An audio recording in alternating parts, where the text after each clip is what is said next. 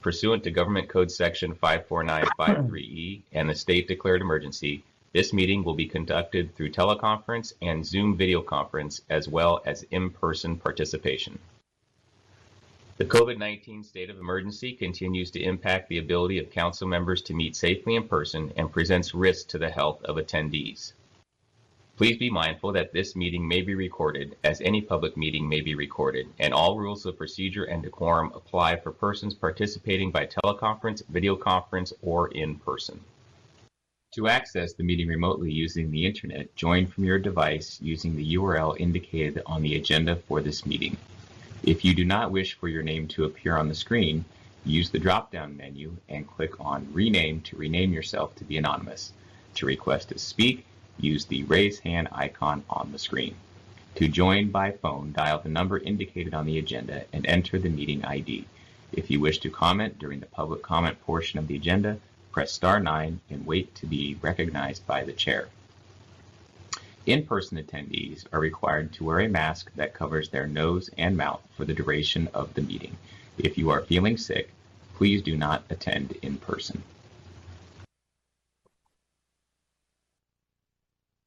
Excellent, thank you. And with that, I'd like to um, please have the roll call. Councilmember. Councilmember Kesarwani, Here. Kaplan, Present. Bartlett, Present, Harrison. Councilmember Harrison is absent. Councilmember Hahn, Present. Wengraf, Present. Robinson, Present. Humbert, Present. and Mayor Arreguín is absent. A quorum is present. okay, perfect, thank you. And um, with that, I'd like to call this meeting to order. And uh, I understand the city manager um, has a presentation regarding the public works. Vice Mayor Bartlett. Oh, I'm sorry. No, thank you. Thank you, um, Vice Mayor Bartlett. Um, our Public Works Director, Liam Garland, will be leading the presentation this evening, so I'll hand it off to him and the team. Thank you. Great, thank you. Thank you both. I am uh, Liam Garland, Public Works Director, and uh, really excited, believe it or not, to be here. Uh, you don't often get excited about uh, proposals to increase rates. Uh, that's usually not the most fun. Uh, but in this instance, uh, those rates um, are important in terms of achieving this community and this council's ambitious zero waste goals. Um, uh, I want to say at the outset that tonight uh, staff is not seeking council action. Uh, this is a work session. We want to get input from the council uh, and then figure out what our next action might be. If the input is positive in terms of staff's um, uh, suggestions, we'll be back on April 11th asking council for formal action to initiate Proposition 218 compliant proceedings to adjust our zero waste uh, rates. Uh, but again, this uh, uh, this the purpose of today's meeting is for input. We've got a slide um, a slide deck to share, but before we do that, I want to take a minute uh, just to intro introduce some of our zero waste leadership. These are folks, some of whom are behind the scenes. You might not interact with a bunch, um, but they uh, are working hard. They put a lot of work into this particular uh, five-year rate schedule. And you, uh, each of you have heard me talk about the impact of vacancies on our department. Uh, and this group, even though as the staff report shares, overall the zero waste divisions improved in terms of its vacancy rate, there's some specific impacts on this uh, this group of leaders that I wanted to share. And so uh, many of you have worked with Andrew uh, before. Andrew, if you could give a quick wave. Uh, you probably didn't know that Andrew is covering two desks. Uh, over six months ago, we lost an ADA coordinator, uh, and that meant Andrew, even though this wasn't part of the plan, all of a sudden became the secretary of the Disability Commission and uh, the coordinator uh, for the city. Leticia, uh, who some of you have met before, some haven't, uh, is our operations manager, uh, but that's not it. since the departure of our former solid waste and recycling division manager, Leticia is wearing two hats, essentially doing two roles, both the operations manager position and that solid waste uh, recycling uh, uh, and recycling manager uh, position. Similarly, Julia, Julia, if you could give a, a quick wave. Julia has been with us for a little over six, maybe seven weeks uh, as our recycling program manager. And uh, Julia's got about three field reps reporting uh, up through her. Um, however, Julia is a bit of the tip of the spear in terms of recycling and composting and the, the goals of zero waste.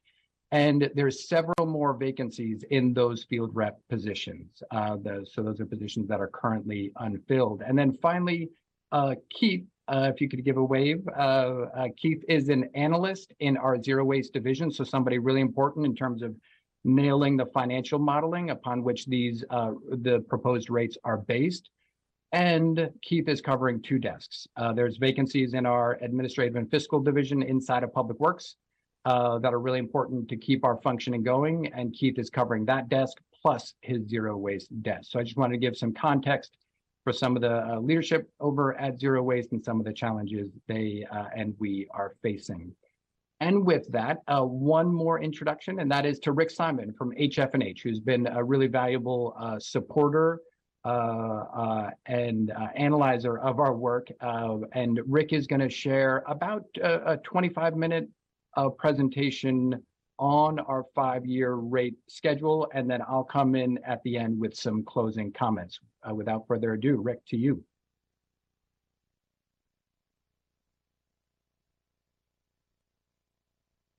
Rick, you're on mute.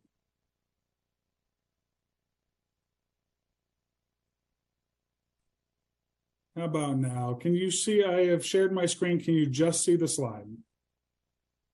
Wonderful. Well, good afternoon. I'm Rick Simonson, Senior Vice President with HF&H Consultants. We've been assisting staff in the analysis of your current zero waste rates and developed a five-year plan. We have been assisting the city. This is not the first time it's been in front of uh, the council. Back in December of 2021, our firm also pre presented results then. So we're here with updated results to get your feedback. Let's see. So just a little bit of history. Uh, the most recent five-year rate study uh, developed into a resolution that the city council did adopt in May of 2014 to establish rates from fiscal year end 2015 through fiscal year end 2019. That five-year uh, plan was followed up with just one rate increase since. So for July 1, 2019, so for fiscal year end 2020, rates were increased 3.8% across the board to all rates. And as I mentioned in December 2021, we did develop and present to the council a five-year cost of service rate study and proposed rates. At that time, council took no action. So during 2022, we worked with staff to revise the rate model, update the cost projections and where your revenues were coming in, and develop this new plan which also includes a phase-in option to help minimize some of the more uh, the larger increases that we're recommending. We have had two briefings with the Zero Waste Commission Subcommittee that happened earlier this month. And again, today, as Liam mentioned, we're here as a work session, session just looking for input, answering your questions and getting feedback, asking for no specific action today to start the Prop 218 process. That'll be forthcoming uh, later.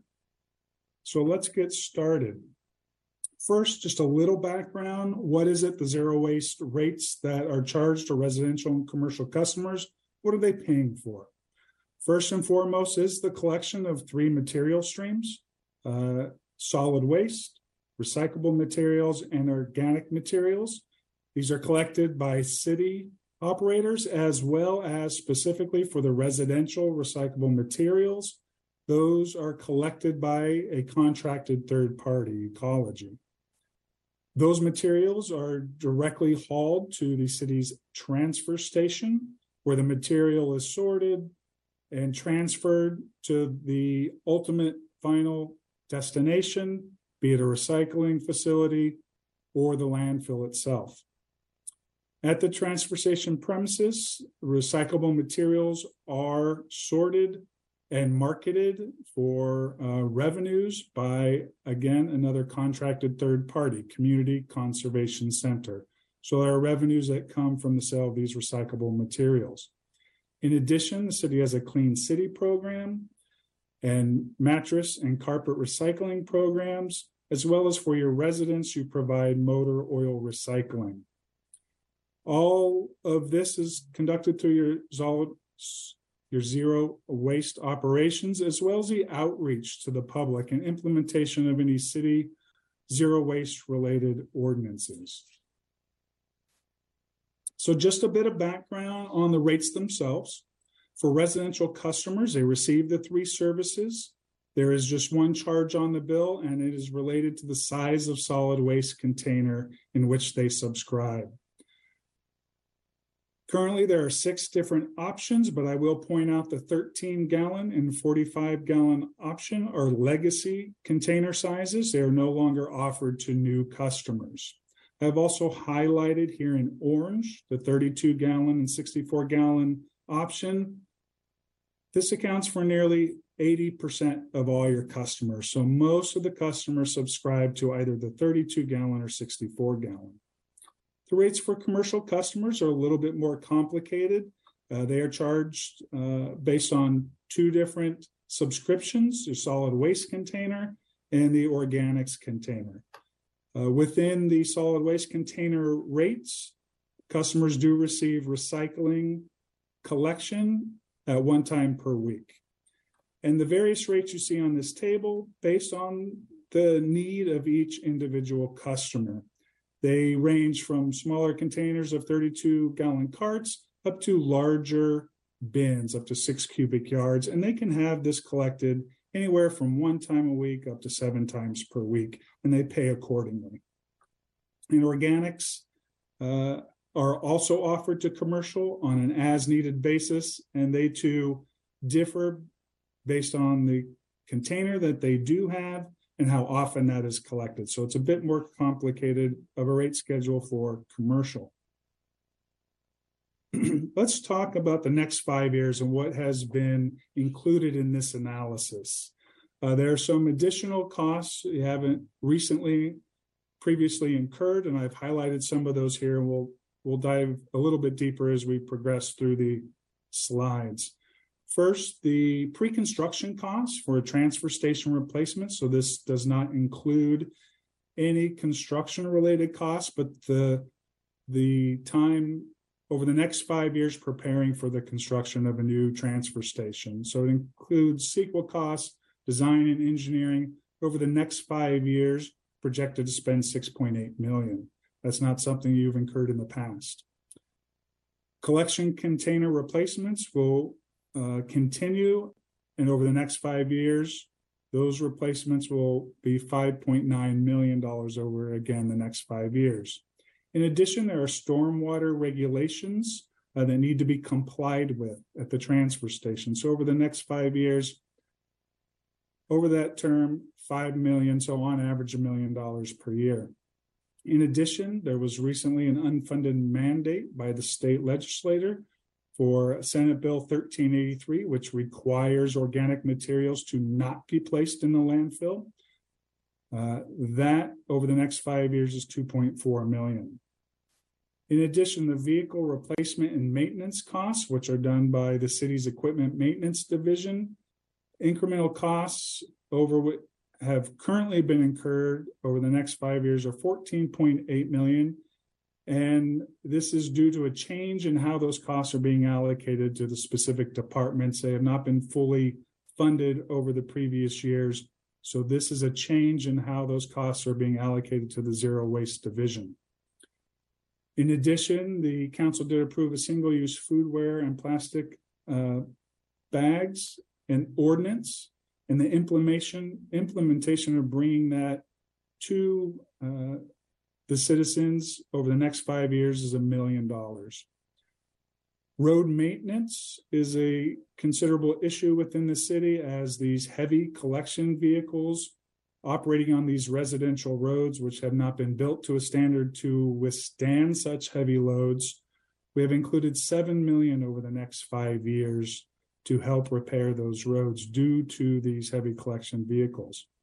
And lastly, uh, we're proposing adding zero waste customers to the city's very low income refund program, which would increase the cost necessary to fund that program.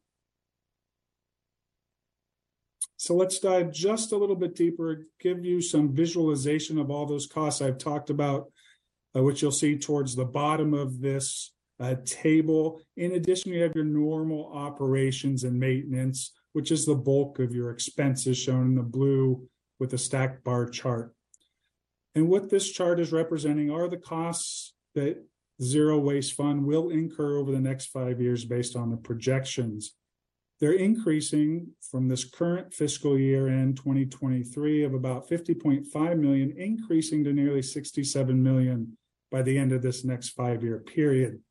And it's easy to see that we will need some sort of revenue increase in order to make the fund whole, as demonstrated by the revenue at current rates dashed black line. Those are the revenues you anticipate on receiving at the current rates. So we know some sort of rate increase is necessary as expenses are exceeding that dotted black line. What do those look like? We presented here. Uh, it's a it's a busy table, so let me just start with the increases we're showing there on the top left each January 1 over the next five years we know we need to increase revenues. We're increasing them at the percentages shown there in our proposal. 12% overall revenue increase this first July 1st, followed by 9, 9, 7, and 4% increases. I'll note that for July 1, 2023, as we looked at the cost of service on a per customer basis and realigning the actual rates at each service level with their true costs of service. Some rates will increase greater than that percentage and some less than that percentage. From there, there'll be uniform percent increases as shown in the table. I'll turn your attention to the graph at the bottom. This helps us understand exactly what those percentage percentages should be over time. So let me explain a little of what this chart is doing. Uh, we have two blue lines there. The dotted blue line is a projected fund balance if rates are kept constant over the next five years. So no rate increase. You can see the zero waste division's fund balance will quickly go negative before fiscal year end 2025. You have started the year with a healthy fund balance in anticipation of these costs coming along and funding the transfer station, and we can make use of some of those revenues now. And that is what led to the percentage increases in the top left. The solid blue line tracks those projected fund balances at each year end based on increasing revenues by those percentages. So we have a nice, healthy reserve by the end of the five year period. Also included a couple kind of target balance lines there in the red. The dotted red line is a 30 day operating reserve. We would not like to see you dip below that. And what our target in the solid red line is a 60 day of operating expenses. And why it's prudent to keep your reserves in a healthy standing above that 60 days of operations. You have day to day costs that you need to pay, though your billing is less frequent Commercial is billed monthly, some quarterly, and residential is billed annually. So the tax roll revenue comes in basically two spurts uh, from April and then also December. So keeping a healthy balance in order to pay those day-to-day bills is the rationale behind the target of 60 days of operating expenses. And with an eye towards the future of replacing the transfer station moving forward. so we know some sort of rate increase is necessary. You do go through an extensive cost allocation uh, methodology to understand which customer classes rates, how they compare to future costs. So we've shown here in this table your current revenue at current rates by customer class, residential and commercial, and how they compare to projected rates for this forthcoming fiscal year. And we notice uh, that residential is quite far behind with their revenues compared to the costs of service. Commercial is just about right at their cost of service, so a minimal increase will be necessary on commercial. Let's dig a little deeper into the residential rates, because as I mentioned, not all rates will be changing at the same amount based on the cost of service. What we've noticed, and we've seen this in many jurisdictions through California versus uh, in the past, there's been incentivized type pricing to really incentivize customers to subscribe to a smaller and smaller solid waste container. So you see your current monthly rates uh, there in the first column, quite low for the 13 gallon and ever increasing as the size of container increases. The cost of service to collect those containers, process the material, and dispose of that material is actually far greater, especially for those smaller solid waste containers. The manpower, the trucks, the fuel to drive by a house does not differ by much, but there is some differential as you see there, ranging from $51 for a 13 gallon container up to $66 for a 45 gallon container. So we know some significant increases are necessary. However, understanding that those are some large increases, uh, we have developed a plan to minimize the rate shock of these smaller containers so part of the analysis was to minimize the increases uh, over the five years. And so part of the analysis was to say no rate will increase greater than $6 per month each year.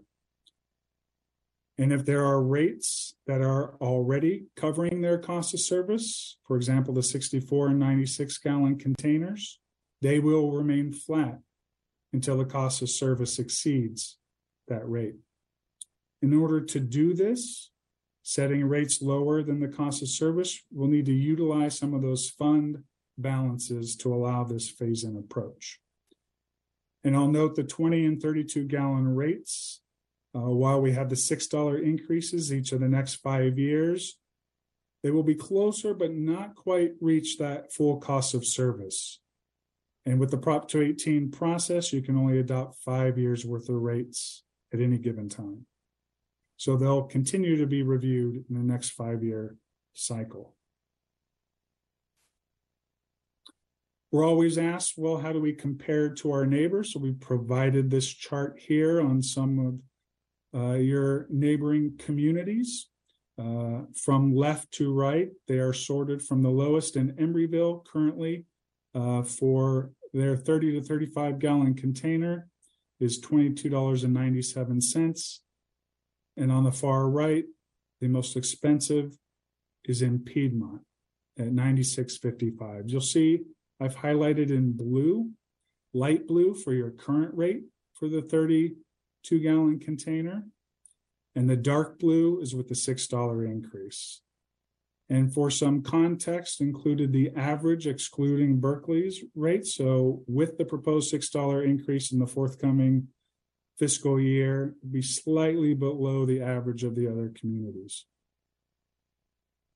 It's a slightly different picture when we look at the 64 gallon. Uh, you're still about middle of the road with the lowest in Emeryville and the highest in Piedmont. You see they're getting closer together. We are recommending you hold the 64 gallon cart flat or fixed at its current rate as it currently covers its cost of service. We're not looking to increase that rate. So what does that mean when I mentioned we'll need to utilize some of the fund balance to pay for this phase-in approach? So I've added a, another dotted blue line with the squares there just below the solid blue line. By utilizing some of those funds to smoothen this rate increase, the fund balance is projected to be a bit lower, uh, but it is still above that 30 day of operating expense target that we would like to see in the fund balance to pay your day-to-day bills as revenues come in sporadically. Oops. On to the commercial rates I mentioned earlier, uh, through the cost of service methodology of allocating costs to each of the customer classes, we found commercial rates were near their cost of service for fiscal year 2024. So the recommended increase for the forthcoming year is a 0.4% increase in rates for commercial. We've highlighted a few of the more common subscription levels uh, for commercial here. It does uh, capture about 62% of your customers, these six different service levels. And you'll see the dollar increases on a monthly basis there on the far right because it's just a 0.4% increase to commercial. It's much less than what we're experiencing on the, the residential side. If we extend that out for the five-year period, applying those subsequent increases for fiscal years 2025 through 2028 as shown here on this slide. The uniform percent increases of 9, 9, 7, and 4%. And for a little context provided in the far right, the comparison of the rate from five years from now to current, you'll see uh, they increase depending on the level of service subscribed to, and also show the average increase over that time period on an annual basis. Again, what we're showing here reflects about 62% of your commercial and multifamily customers. I just want to reiterate that these solid waste rates do include the recycling uh, collection at these commercial and multifamily customer sites.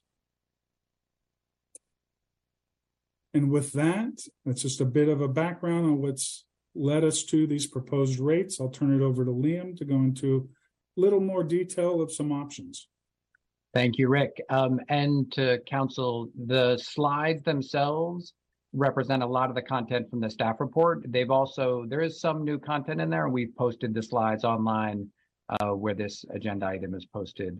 W- One of the questions we've asked ourselves and uh, the Zero Waste Subcommittee, Zero Waste Commission Subcommittee has asked us as well is, are there ways to reduce the rate in increases and or their impacts? And these first two bullets are staff's recommendation on how best to do that. And the first is to um, to move forward with option three, where we can take that phased in approach uh, to try to smooth out uh, those um, uh, increases, especially on those subscribers uh, at the lower uh, gallon container subscription. So that um, is our number one recommendation. The number two recommendation is around um, enrolling zero waste customers in the city's very low income refund program. This makes sense given the council's focus on equity. Uh, it also for low income um, uh, customers, especially, is going to help reduce the impact of these increases as well. Because of Proposition 218, we actually can't use rate revenue, in other words, zero waste rate revenue to pay for the discounts. So we'd have to uh, use general funds or other funding of around $100,000 in order to have zero waste customers be eligible to enroll in the city's very low income uh, refund program. The next three bullets, these aren't staff's recommendation, uh, uh, but if council really wants to reduce the rate impacts, these are potential things to look at. Uh, one is uh, that paving impact cost. Uh, that is about $7 million over the course of five years. Uh, it is, uh, it has a nexus to the impact of these vehicles uh, on our streets. Uh, but obviously removal of this item uh, would lower the, the needed rate increases. Um, the losers on that would obviously be our streets, as they they would not have that supplemental funding source for that annual paving project. We also could look at either eliminating or finding other funds or just trying to reduce this almost $6.7 million for the pre-construction costs for the transfer station replacement. Um, again, we don't think this is a good idea. That transfer station replacement is long overdue. It's also important from the perspective of achieving uh, our zero waste goals, uh, that uh, transfer station is going to have to operate a lot more efficiently. Uh, and in the new world uh, or the changing world of zero waste into the future. And so that's an important project. On the other hand, if we really need to reduce the rates and or rate impacts, this is a place to look. Uh, similarly, there's some regulatory compliance both with SB 1383 and with the transfer station stormwater system. Uh, uh, those are items that if we could find other funding sources for, uh, obviously that would reduce, that means we could pull them out of the, these costs out of the rate, uh, rate schedule and reduce uh, the rate impacts or the rate increases. Um, let's talk a little bit about uh, what's next. Uh, Rick, I'm gonna ask you to be perfect. Um, uh, after this meeting, we'll reconvene for a Zero Waste Commission's meeting. We'll provide a short update to the Zero Waste Commission about the results of this meeting. There's, in about a month from now, we'll have a, a similar check-in with the Zero Waste Commission. And then depending on uh, the input we get today, we'll be back in front of council on April 11th to hold a hearing to initiate Proposition uh, 28, uh, Proposition 218 uh, compliant process. Uh, just a, a, a couple caveats here is uh, we're still doing due diligence uh, on the rate modeling. So there might be some changes between what you've seen here in the presentation um, and in that potential April 11th staff report. Where there's significant changes, we'll identify it in that report for sure. There's also a whole range of uh, what I call a la carte charges. Uh, so for example, there's a distance charge where if our collection workers are going far into a property to service a, a, bin, uh, there's a certain charge uh, called a, a distance charge for that service. There's also the prepaid compost bags that I'm sure a lot of us have used.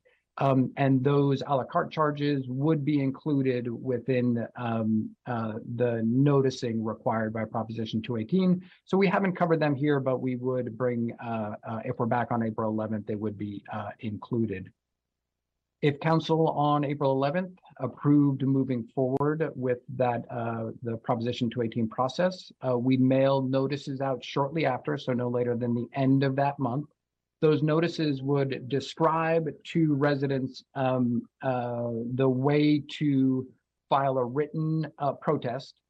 Um, those protests would come in. We'd come back together uh, at a council meeting on June 13th. The clerk would uh, uh, let us know based on those written protests uh, whether a majority protest exists. And so that's 50% plus one.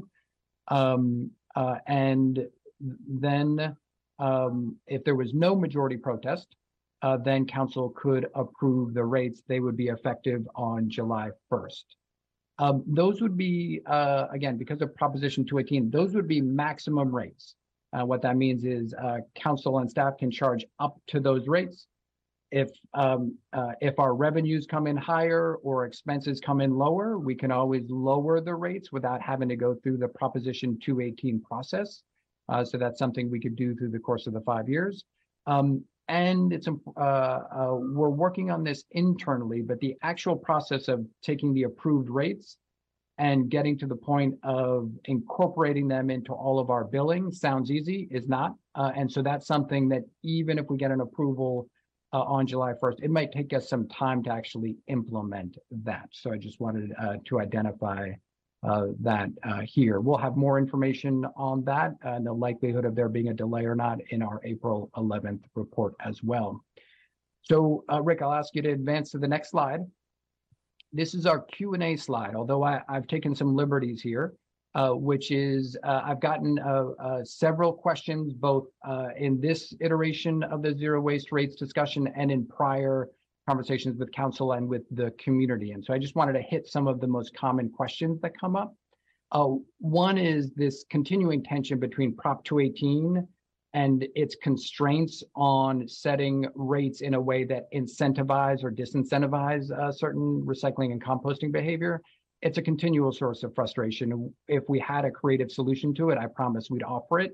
Um, and the best we can come up with now is some legislative advocacy uh, asking the state legislator to give cities like Ber- Berkeley more flexibility to build those incentives into the rate structure. Now, let me just acknowledge Prop 218, it's a voter and approved initiative, so some of the hardest uh, um, uh, for legislatures to work around, uh, but just want to identify that that's a potential, uh, it's something to do about this, uh, uh, the tension between Prop 218 and these incentives and disincentives. We also get questions on backyard service. Uh, so this is a service where you'll have our collection workers actually go into the backyards of um, uh, our customers and, and service uh, the bins or containers. This is a service that uh, for our elderly residents or our residents who are disabled. Uh, once verification is provided to our 311 service, this is something we provide at no cost. So um, um, uh, there's no charge for it. For other customers, there is a charge. And so this five-year rate schedules uh, assumes we would continue uh, with that, that same service.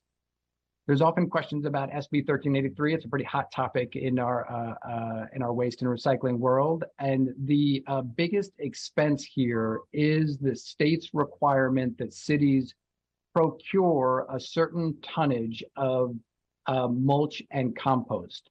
Uh, in uh, this city's instance, uh, that number is over 9,000 tons of compost or mulch. It's a big number, and that means we have to uh, uh, pay for that and then figure out how it's going to be used. Obviously, we're working with Stop Waste. Uh, it's not just us who's in this. Um, we don't want to call it a bind because it's a, a good thing to be occurring, but it's, it's a tough one. Um, uh, and what what this rate schedule does is it builds in the costs as they've been estimated by uh, Stop Waste. Um, we also have gotten uh, the question about parks expenses for servicing litter cans, and this is something we're doing some more due diligence on. The question is whether we could build into the residential rates some revenue to cover uh, the servicing of litter cans in our parks. We know that uh, our Parks, Recreation, and Waterfront budget is a tight one. Uh, and this would be a way of, of helping uh, the Parks Department uh, provide this service without the budget impacts. Um, staff's initial look at this is we've got Proposition 218 um, concerns. We want to take a closer look to see if this is a, a possibility. Um, uh, our current practice is to charge all departments for their use of uh, waste and recycling services. Um, and so on this one, we've got a little bit more due diligence to do. Um, uh, and if we think there's a route to accomplish this, uh, that's something, again, we can report back on at that April 11th um, uh, council item. Just uh, two more items, I promise, uh, and then I'll wind down, uh, is the transfer station repla- uh, replacement. You might remember approving uh, a feasibility study back in 2019. We're now deep into the environmental review of this project. Uh, and we think the environmental review phase should be completed next calendar year. Um, and then it'll take a couple years to design um, and we might be out to construction by like spring of 2027. So that's pretty deep into the five-year uh, rate period. Uh, and as we all know, construction timelines sometimes lag. Um, so, uh, so that's probably the earliest we could be out for construction. Just as a reminder, that construction, this, I wouldn't call this an estimate, more of a guesstimate. That construction might be in excess of 60 to 70 million dollars. So it's a very big project. What this rate schedule covers is the pre-construction costs. Uh, we would still have to uh, find those construction dollars. They could come from fund balance in the zero waste fund if it's available. Um, it could uh, uh, uh be from grant funding uh, and or it could come from bonding against future rate increases, potentially in that next five-year um, rate study and suggestion for rate increases. Finally, uh, we get questions uh, about the fire fuel surcharge and the chipper program. This is an interesting one. Uh, I want to thank Councilmember Wengraf for uh, digging up some of the history uh, on this. Uh, this program started after the 1991 fire, where essentially Hills residents are charged a surcharge, and through that, it it can fund a variety of fire mitigation activities. Um, uh, now what it is funding is the chipper program. And this is a service by which uh, residents can retrieve vegetation that uh, uh, would be considered fire fuel provide it, um, uh, get it into the right of way. Parks, Recreation and Waterfront staff will, uh, and or their contractors will actually chip the uh, vegetation and then Zero Waste provides debris bins where the, uh, uh, the green waste is put and retrieved. Um, those, um, it, this program recovers about hundred to hundred and twenty tons annually uh, of vegetation. So That's a, a fair amount. Um, it's also running a deficit. It raises about hundred and thirty thousand per year. We're spending, we think, on the order of about two hundred thousand per year. Uh, and so the question is whether to adjust um, those that fire fuel surcharge. Again, we've got some due diligence to do on this one in terms of the mechanics of whether it can be uh, the rates can be adjusted in the context of this Proposition 218 process or separately from that. But I just wanted to flag that issue uh, for council. Um, thank you for bearing with me, uh, especially through those uh, those uh, Liam generated questions. Oh, and now uh, I'd, uh, turn it back to the vice mayor, just with one uh, uh, final request, which is especially on options one, the take no action on the uh, adjustment of rates. Um, option two, which is essentially to jump to the cost of service right away, which those are the steepest rate increases, or option three, which is that phased in approach. It's something that staff is anxious to hear because it very much will affect our next action on whether and how to return on April 1. Uh, I'm sorry, April 11th. Thank you very much. Okay, thank you so much, Director Garland. Wonderful presentation. Uh, do, do you mind going back two slides so we can see the options while we talk here? This one, thank you. Um, and, you know, I'm gonna uh, give it to the- my colleagues here to get some comments or some questions, then we'll go to the public and then come back with our own comments and it's more specific direction, I think. Uh, and I, for one, just want to um, thank you. And, you know, I cut my teeth on this uh, this commission all those years ago, more than a decade ago, 12 years ago. Um, this is my first commission. And I was there when we uh, brought in the, the, the robot arm to pick up the cans. We did the plastic bag ban. We uh, we uh, we took over all the commercial accounts um, for better service and, and better opportunities for our workers here.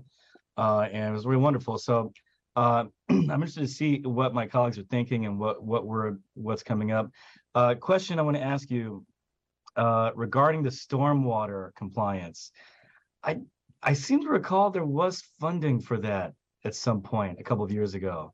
Was there? Yeah, no, Vice Mayor, your uh, good memory. Uh, what uh, Berkeley, what City Council proposed and Berkeley voters approved was an increase in our stormwater fees. Um, and so those fees do go into helping support the stormwater system across the city. What's a little bit different is um, those fees, um, uh, they can't be used for stormwater implementation on city property, meaning not right away, but on, on an actual facility property. So in this case, the stormwater improvements are right on the transfer station. And because those improvements are not in the right of way, instead they're on um, uh, the transfer station property, that's why uh, these um, it's zero waste rate revenue that's uh, that's needed in order to fund the improvements. I see. And uh, another question is, um, back back in the day when I was there, uh, China was a healthy consumer of our waste. Um, and I, at some point they stopped buying it, right? So has has the market for our refuse uh, picked up in any way? And is I'm gonna uh, hand that one off to. Oh, I'm gonna hand that one off to Rick. Yeah, the great memory, yes. In uh, around 2018, China stopped buying a lot of the recyclable materials. Uh, so we saw a dip for about two years. And coincidentally, right about COVID time, things started to pick back up and they've peaked and started coming back down in 2022. So we see the cyclical um, value of materials when you find new markets. They're excited about it, prices go up, then they start to wane.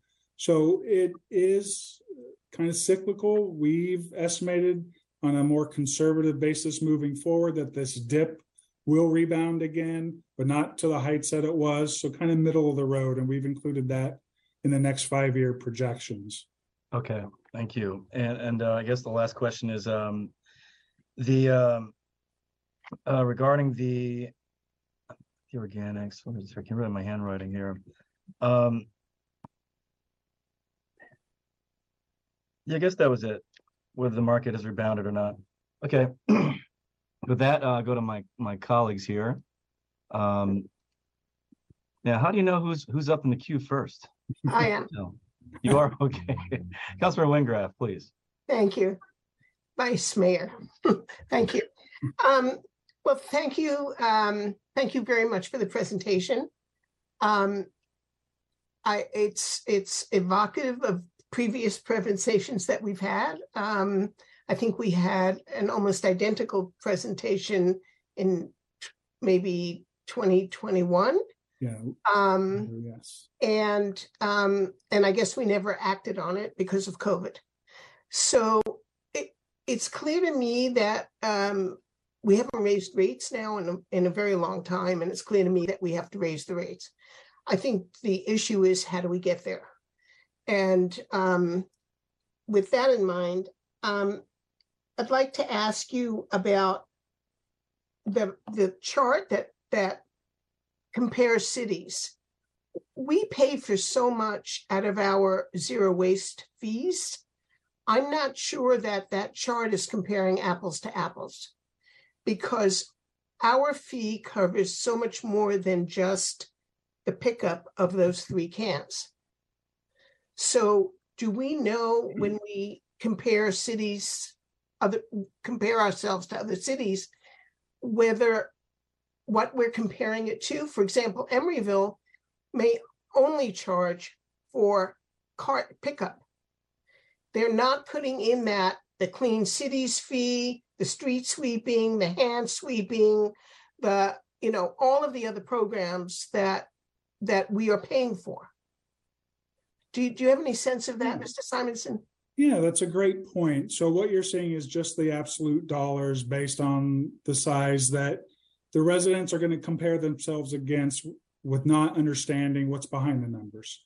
And that is a fair question. And Stop uh, Waste has done a good job of kind of fleshing this out on a on a matrix, a bullet point list of what's included in some communities and not in others. So there is a more exhaustive kind of look at this. It doesn't quantify necessarily what you know each of these additional components that uh, are built into the Berkeley rates as compared to other communities, but it gives you a sense of what else are our fees paying for that others aren't, such as street sweeping. It doesn't quantify it, but it helps you compare. You're never going to get truly apples to apples, but if if you can get a little bit closer, that more expanded matrix provides a little more information. We can provide that detail at the next next meeting if it's helpful.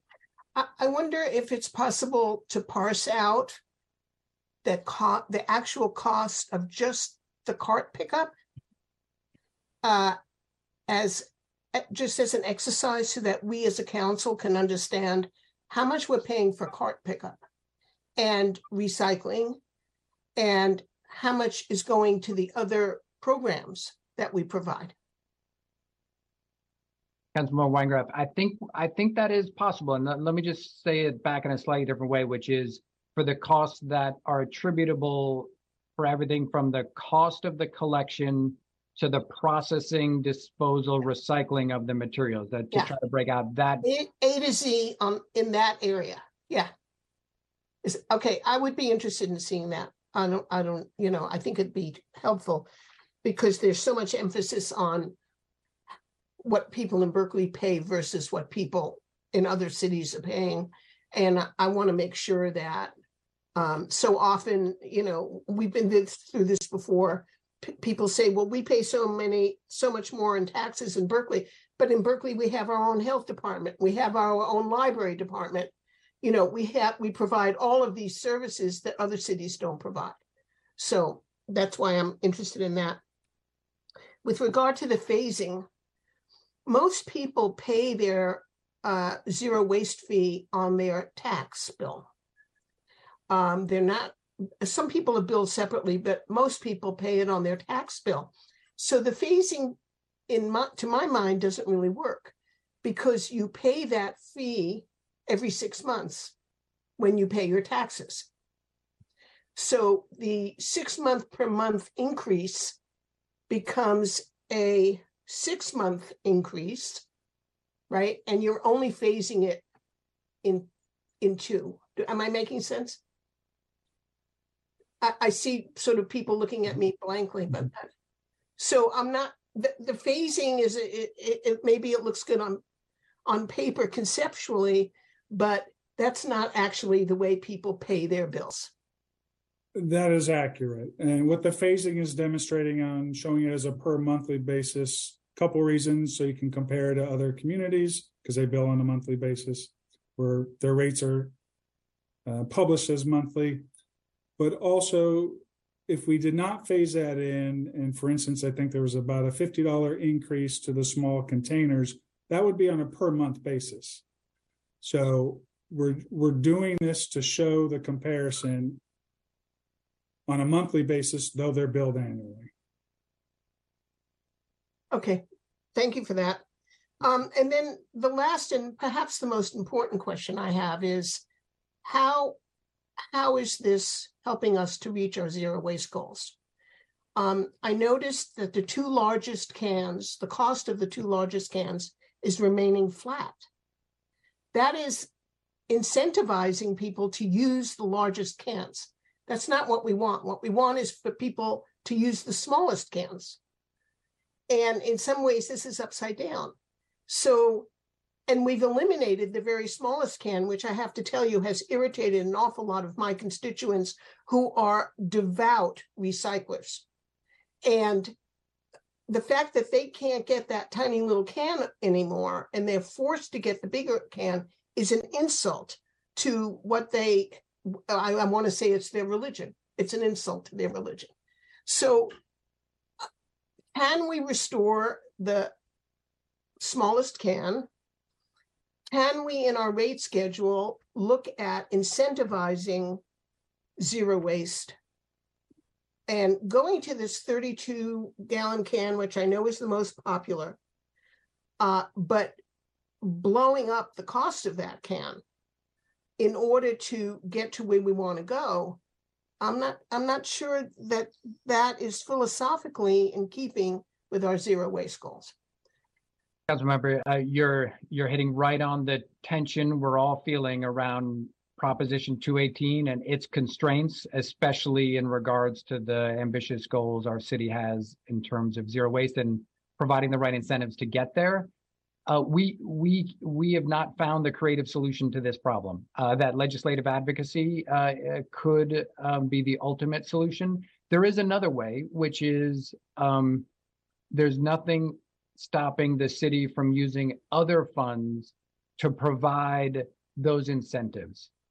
Um, so it would mean rebates that are coming through the general fund or another fund, not the zero waste fund that would be Proposition 218 compliant too. But again, that's a tough question about where those resources come from. Okay.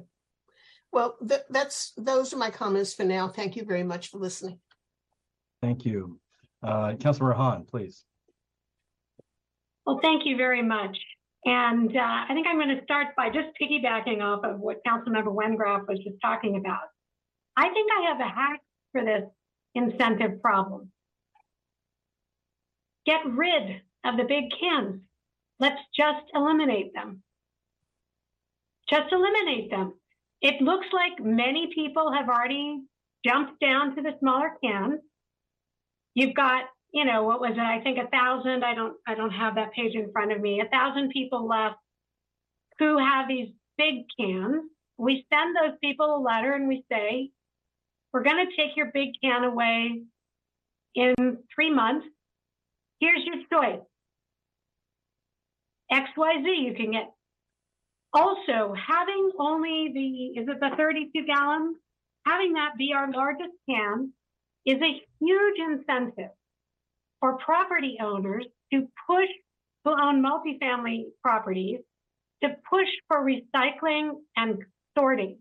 And that's a huge problem we have because we know that sorting and um, even provision of composting bins, um, proper maintenance of recycling bins, and accessibility of recycling bins in multifamily units, not all, and not an indictment of all, but we know that that's more prevalent.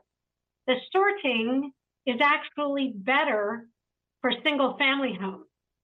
Um, you know, for whatever reason. Uh, it seems to me that the best way to handle this is to get rid of the big cans and move the whole scale downward. Just get rid of them.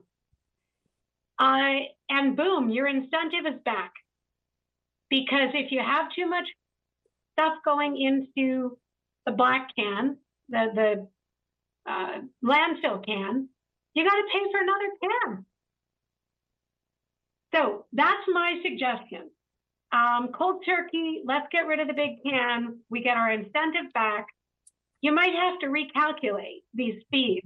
Um, but I would like to suggest that, and I strongly support uh, Councilmember Wengraf's idea of, um, you know, bringing back smaller cans. Just move it all down. Okay, I wasn't going to start with that, so I'm going to go to what I was going to start with. I was going to start by thanking you, Liam, in particular, for the work on this, um, by thanking all the staff who are present and also thanking the staff who are not present. I I also wanted to welcome Julia Heath. Um, really excited to um, have you join the city, and I look forward to meeting you and hopefully working with you. And also to thank Rick Simon for the work that he did for the city. I do have a number of questions, quite a few. I won't do them all, but I just was forewarning you because I think either short answers or telling me, you know, let's sit down and have another conversation another time. Um, because I'd like to actually get the questions out because they all kind of go to, I think, uh, some of these issues that we're grappling with. Um, one question I had is, has the reduction in size of carts that people are using also been accompanied by a reduction in tonnage? Or are people just trading airspace in a big can for a full smaller can? How much of an impact has the smaller can had, not on how many big cans we have out there, but how much is going to the landfill?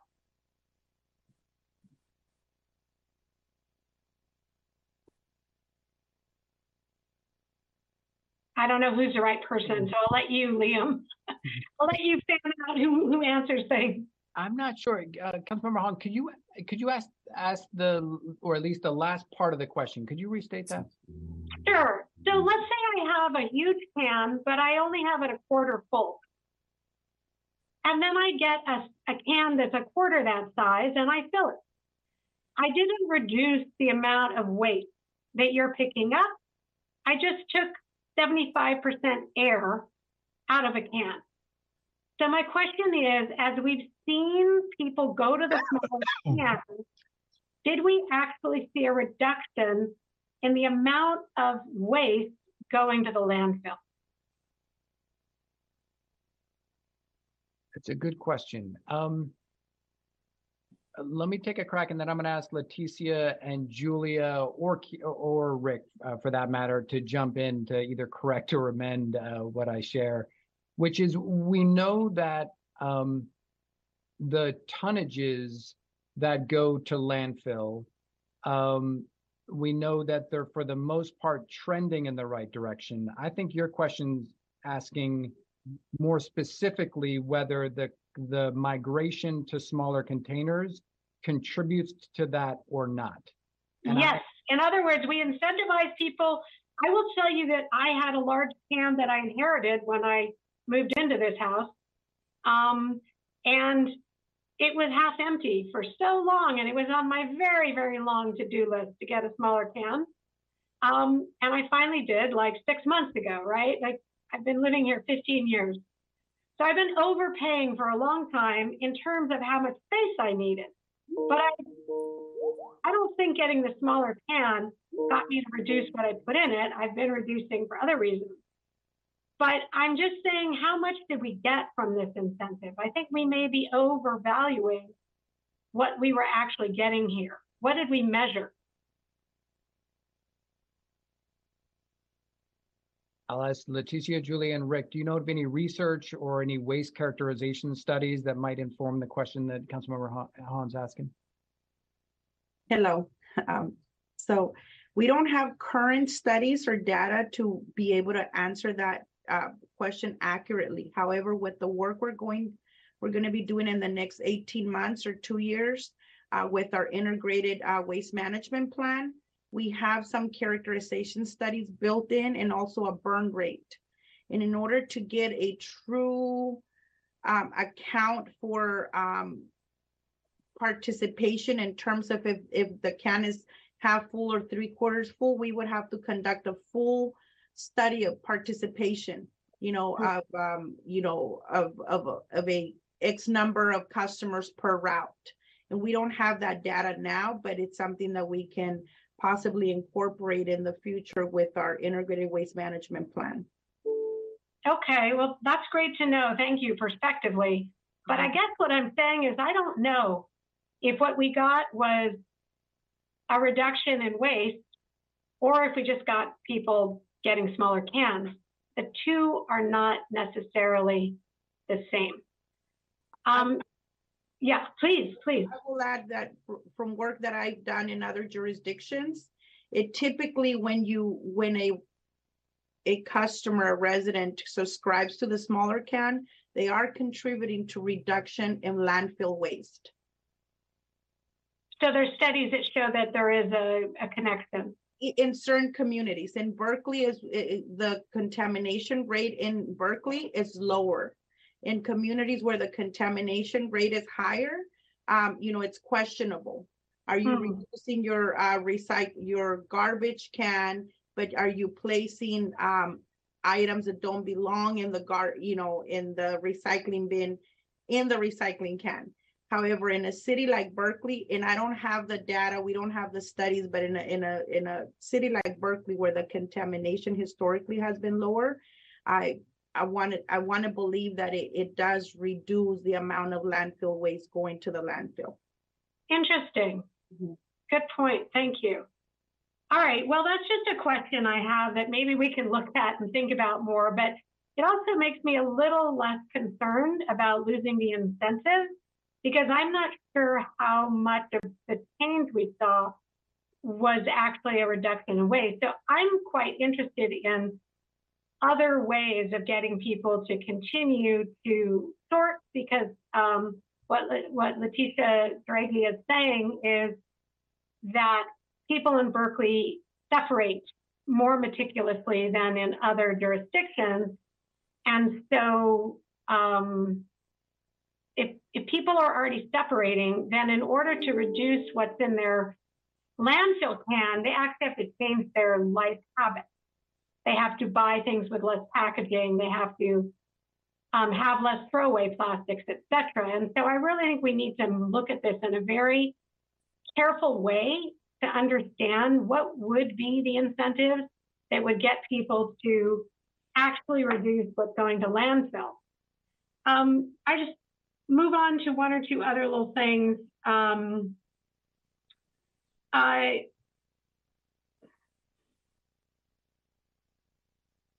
well, I guess actually this has kind of wandered into most of the sort of points and questions that I had. Oh, another question I have is did we, this study, was this just a study of like assuming we have the same theme, we still have different, you know, can sizes, et cetera?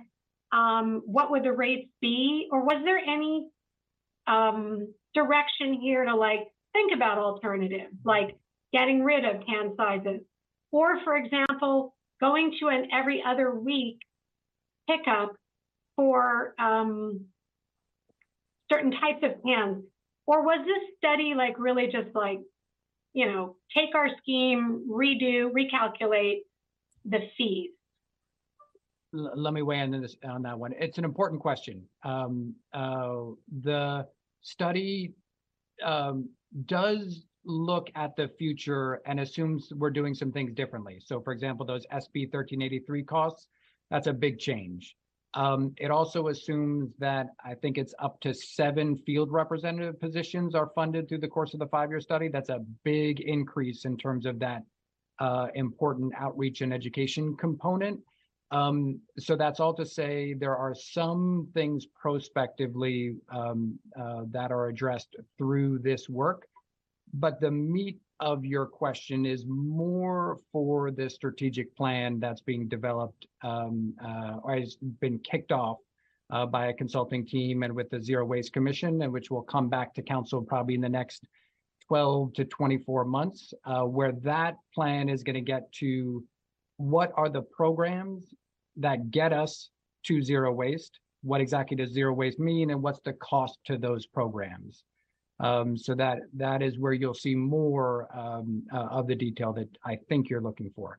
How many trucks does the city run? Do we run one for garbage, one for, we do, we run one for, uh, one for landfill, one for compost, and then Ecology Center comes in with a third, right?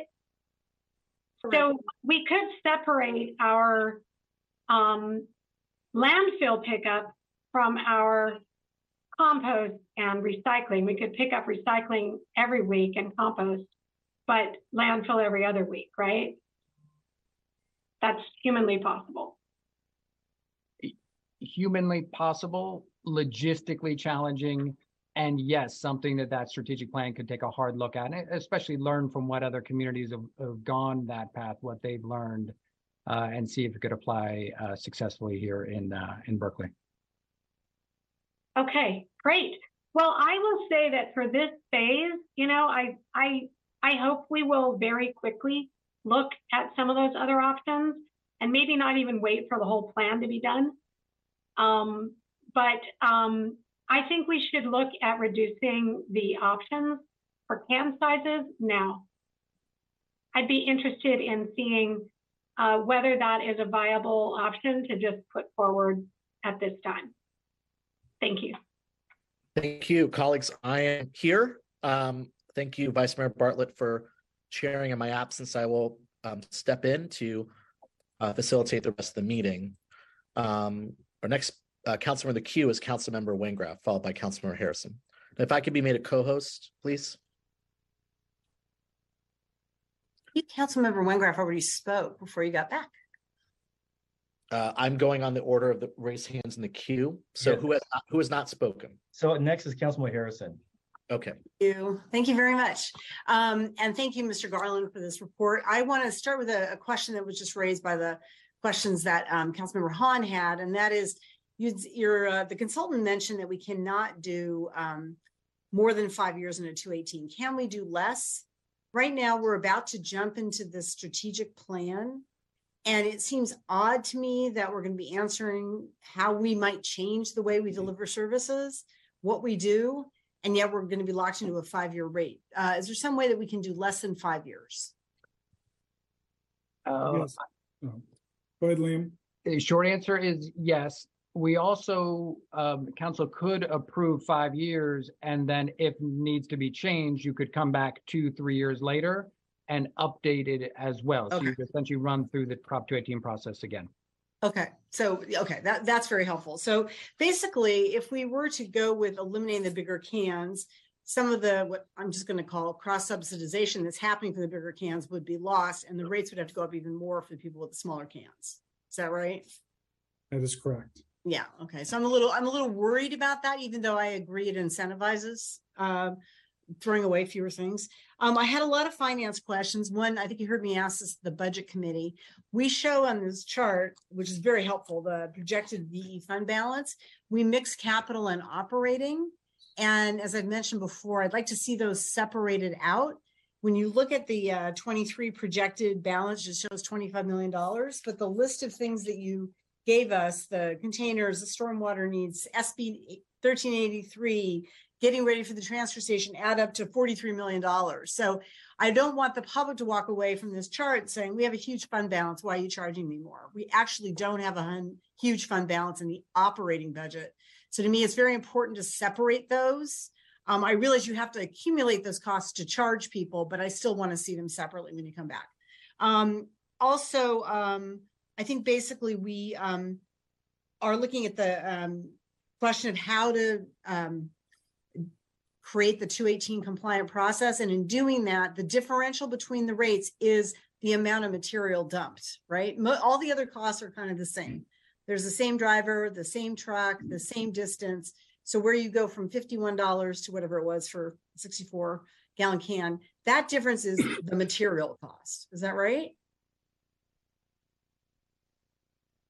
So you have correctly characterized the disposal component. That's the easiest. That's what most communities think of if there's a differential between the size of containers. What our analysis also does takes into consideration the volume, the space that is reserved within a truck by each container size. So the simplest way to explain this, so we have an additional increment for that. If everybody had the largest container size, you may need 40 routes because those trucks are going to fill up quickly, have to leave the route, go dump, and return to the route. And it's a lot less efficient. If everybody had a 13 gallon, you could fit a lot more residents within one truck. You may be able to cut your routes to 20. So there is a cost associated that's not fixed. We know the truck does drive by every house the same, but you're paying more labor, more fuel, more trucks because you would need more routes for those larger containers. So that's also a bit of the differential. And Well, that's, that's what we very take into helpful. consideration. Okay. That, that goes back to Councilmember Hahn's point. If we got rid of the bigger cans, we could fit more cans on each truck. We'd run fewer trucks, we'd create fewer GHGs, we'd destroy our roads less, and maybe some people would produce less trash. So I think this is really worth looking at. And I, did you build that into the, again, it didn't get built into this model. This model presumed the pattern we have now. That's Right, not the current pattern we have. subscription levels. Yes. Okay, okay. That's a very helpful thing to know that the differential is not just the dump fee, it's also our actual internal costs.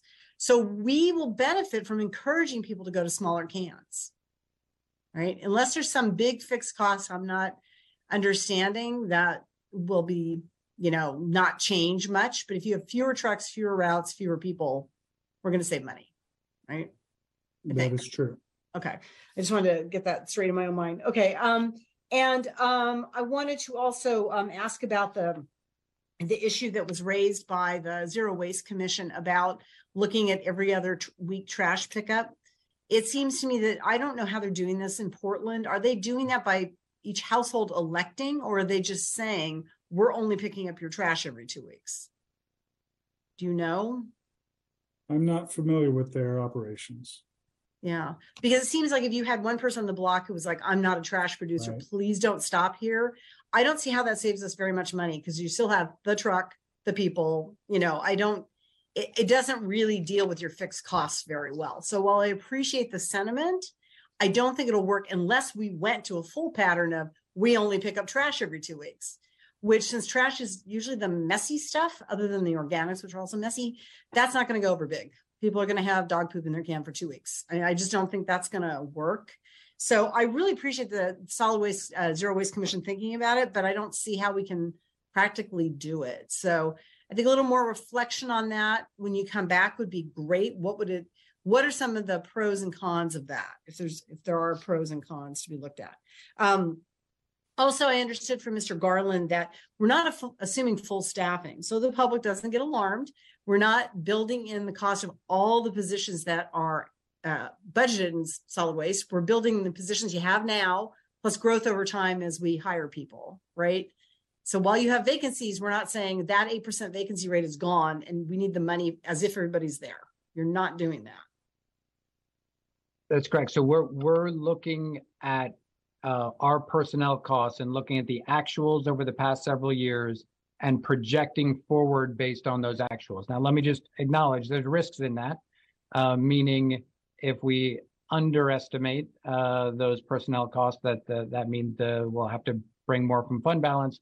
But we're doing it in part so that we can show ratepayers that we sharpened our pencils when it comes to really making sure that we're being um, conservative about projecting expenses um, uh, because those expenses obviously drive up uh, rates. Okay, thank you.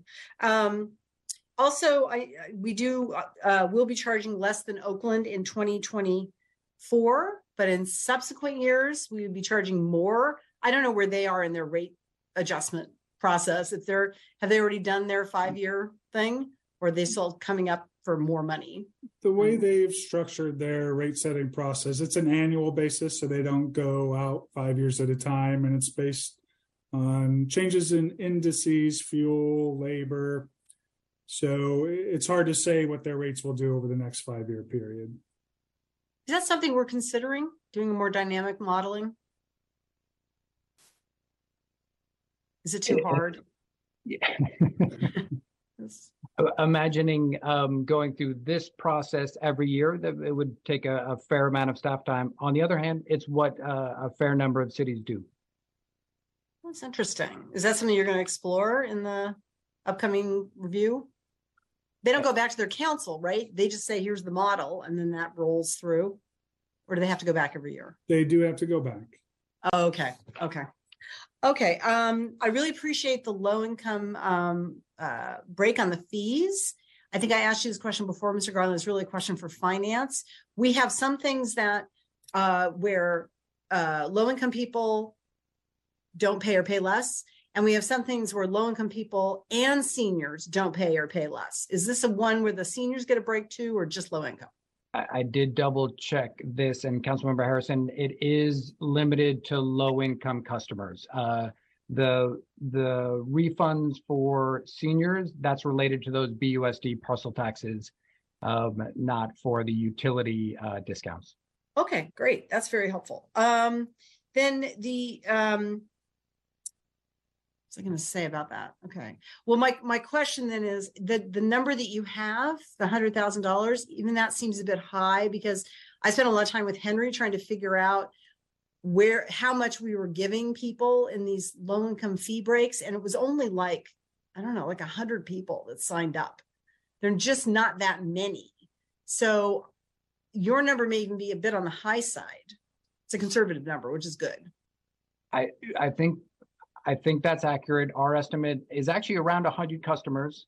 Uh, and we're assuming the, uh, I think it's a sixty-four gallon rate, which could be a little high, uh, depending on what those customers actually subscribe to. Um, but that is what the basis is for the hundred thousand dollar estimate. Okay, okay. Um, and then my last, um, just to answer your direct question, I, I like the third option of softening the blow, but trying to rectify the, the rate, the rate schedule. Um, in terms of programs, um, I am curious about, as, as Councilor Wengraf raised, whether other cities charge for street sweeping through the solid waste. Do I understand that we do, we do do that, right? We Do you know how other cities pay for it? I'll, I'll take a crack on my experience, which is more limited uh, than Rick and, and maybe Leticia's is um, there's some cities in my experience that do include um, uh, street sweeping within uh, the integrated waste, but it's it's more a minority of cities uh, that it's more common to have it funded through other sources. Okay, and then this is a really awkward question, but where do the revenues go from tickets for um, missing to move your car? Do you get that money back to you or does it go in the general fund? I believe it goes to the general fund. Okay, so I'm interested in that as well. It seems like that's a cost to you. You've driven by this street, people are in your way, you can't do your job. So I'd like to know what that revenue stream looks like and a little bit better understanding of that. Um, and then the only last thing I want to say is something about the Parks Fund. And you know that I've been on this tear for years on the Budget Committee. Um, the Parks Fund right now pays six hundred thousand dollars to have trash cans picked up in the parks, and the Marina pays two hundred fifty thousand dollars. And as I mentioned to Mr. Garland in the conversation, you know, I could buy a cup of coffee here and throw it away on in Shattuck, and the business interest on Shattuck would pay for that. But if I drove down to the marina and put it in their trash can, the marina would pay for that. Or if I went to Civic Center Park, the park would pay for that. And while all departments pay for their own trash pickup, this isn't the internal trash pickup of the fire department, which makes meals. It's not their internal trash. It's people resident trash. It's people trash that we just happen to throw in a trash can that happens to be sitting inside the park. And in some parks, we have trash cans, one trash can for public works and one for parks. And so the parks one gets charged to parks and the public works one gets charged to this. And I've been interested in how we can move some of the, the, um, the, those costs to zero waste, can we make a nexus with the fact that it's residents throwing people trash in people trash cans? They just happen to be sitting in a park because I'm very worried about our marina fund and our parks fund. And I think we're on a path to making this fund solvent and I'm not as worried. So I'm hoping you'll come back with an answer on that one um, at our next meeting. I should also say it wasn't always like this before the Great Recession. This is not how it worked. Solid waste paid for the trash cans in the parks and the marina. And then we got into a desperate mode of, oh my God, we're, we're in trouble financially. And we started charging parks for everything. And we've made many movements to try to take charges off of parks. And this is sort of my next holy grail is if it's legally feasible to have this charge the solid waste rates. So, um, and then I just want to say also in terms of the separate bill versus um, property tax bill, it is it is an incentive to have a separate bill. And is there a date on which that changed where it comes as a separate bill? How does how is it some people have it on property tax and some people get a bill? Is there a date difference or My understanding on this is that, um, is that as customers come in, we're moving them to monthly billing. And so, for example, I'm a customer myself. I'm on monthly billing. It's not on a, a property tax.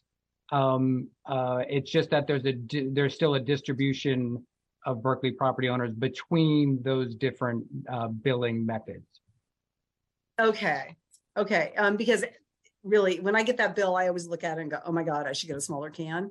If it was on my property tax, it would be so dwarfed by everything else, I'd probably never notice it. So I'm wondering if over time, this is incentivizing people in some way. So it's a, it's a good that we've pulled, pulled that out. Um, okay, I think those are my, my primary questions. Um, again, thank you very much for this. Um, I did notice, the, well, the last thing I want to say, and this isn't a question, I noticed the Zero Waste Commission also asked whether there could be differential rates where it is more difficult to pick up trash, i.e. in the hills. I don't know if that's realistic or if really that should be dealt with through like the backyard rate changing or some other way of dealing with difficulty. Um, I didn't, I don't expect you to answer this now, but they had two big recommendations. There was that, and then there was the don't increase the rates on small cans. So um, just hopefully next time you'll maybe have some uh, response on that and whether you've seen any cities with differential rates. I think it could get really complicated because there are streets in the hills that are flat and there are streets in the flats that are hilly. So I don't know how we would ever figure this out. So thank you. Okay, um, the next council member in queue is, uh, Councilmember Robinson. It's good to see everyone. We've got the whole team here. Thank you so much. This has been super valuable. I've learned a lot from this conversation, from my colleagues' comments. First thing, I really want to thank you, Mr. Garland, uh, for helping visualize the staffing impacts in the department. It's really important for us to understand uh, and to see and to hear, especially in preparation for our employer of choice initiative discussion later this evening. Uh, first, I have a history question, maybe a democracy question. It's really not terribly important for this discussion, but do you know if there's ever been a successful majority protest of a Prop 218 rate increase? It seems Oh. like an incredibly high bar. Councilmember Robinson, I have looked at the history here in Berkeley and uh, what um, I've looked, I think at the past two rate increases for um, uh, waste and recycling rates. And I've looked at the amount of majority protests that were submitted and they were in the range of about three to 5,000 uh, protests. Wow. And that is um, uh, compared to other cities' experiences, that's actually a little uh, higher than um, uh, than expected, but still short of the. I think it's more than twelve thousand written protests that would be required to be submitted to be a successful majority protest. Does that answer your question? Yeah, very much so. That's really interesting. It's nowhere close to the threshold, but really interesting to know that it's higher than a lot of other jurisdictions. Curious. Um, I really want to appreciate you laying out the full roster of programs and projects funded by these revenues. I think it's clear. There's no question we need to meet those numbers and raise rates. The question is how. I had very much the same questions as Councilmember Wengraf, uh, and the same sort of reaction to the rate increase schedule that's proposed. Um, and was wondering, well, hey, you know, the extent to which those rates really will influence what size bins people choose to have, and a very strong feeling that the rate increases proposed feel backwards from the way we want to incentivize people. Uh, Councilmember Wengraf asked you about that, and how we're thinking about that. And you gave a response that I want to make sure I'm wrapping my head around and how Prop 218 binds the rates that we can set. Is it so it's because we have to segment it by size and the rate increase is linked to the cost of delivering the service and the bigger bins are more cost effective? That's right. So it's a wholly unsatisfying answer. It is um, that uh, Proposition 218 really r- pushes us as a city to make sure that our rates are set to recover the cost of service. Mhm. Uh, and it doesn't provide, Proposition 28, 218 doesn't provide outs for things like incentives to recycle more. And when it comes to these small gallon container cans where we'd like the incentives to push folks in that direction, um, uh, because it shows that there may be more recycling and composting going on, it's in conflict. Uh, uh, uh, that policy goal that we have is in conflict with those Prop 218 constraints. It is interesting. Yeah, very interesting. Oh, okay. For which reason I, yeah, I see the bigger picture of the report uh, and appreciate the laundry list of potential approaches and programs listed out here. You know, I think I agree very much with um, what Councilmember Hahn and Councilmember Harrison laid out in a lot of different ways. All the different positive externalities that come from encouraging people to use smaller bins beyond just the fact that they're setting a lower waste threshold for themselves every week. So I, I hope to the extent possible, we can prioritize programs that try to meet that end. Uh, and of course, to answer, I think the most direct question here, um, I really appreciate the approach to phasing laid out. I would support that, uh, option three. Uh, and we'll enjoy continuing to sift through the various other ideas in the report. Thank you, Mr. Garland.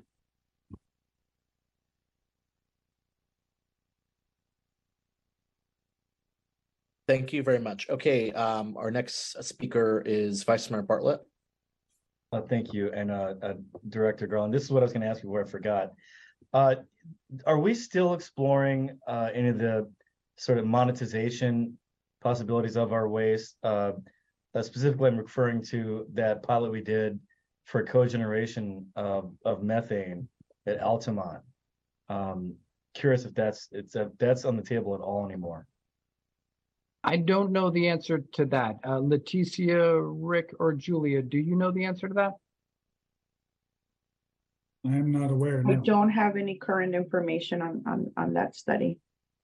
Okay, that's because, you know, if, if, um, you know, if, if, if there, if there are ways for us to explore uh, sort of a systems level approach to funding our activities as opposed to, um, you know, nickel and diming everybody all the time, uh, it'd be neat to explore it, right? Whether that's, uh, cogeneration revenues, uh, or, and now we're moving into organics and that is unfunded, but, uh, I'm imagining there, there's a plan for these organics and it's going to involve our robust agriculture sector, I'm sure. Uh, maybe we should be participating as a city in that. Just throw it out there. Thank you. Thank you, Councilor Kesarwani. Thank you very much, Mr. Mayor, and thank you, Director Garland, and all of the other folks who are here with this presentation.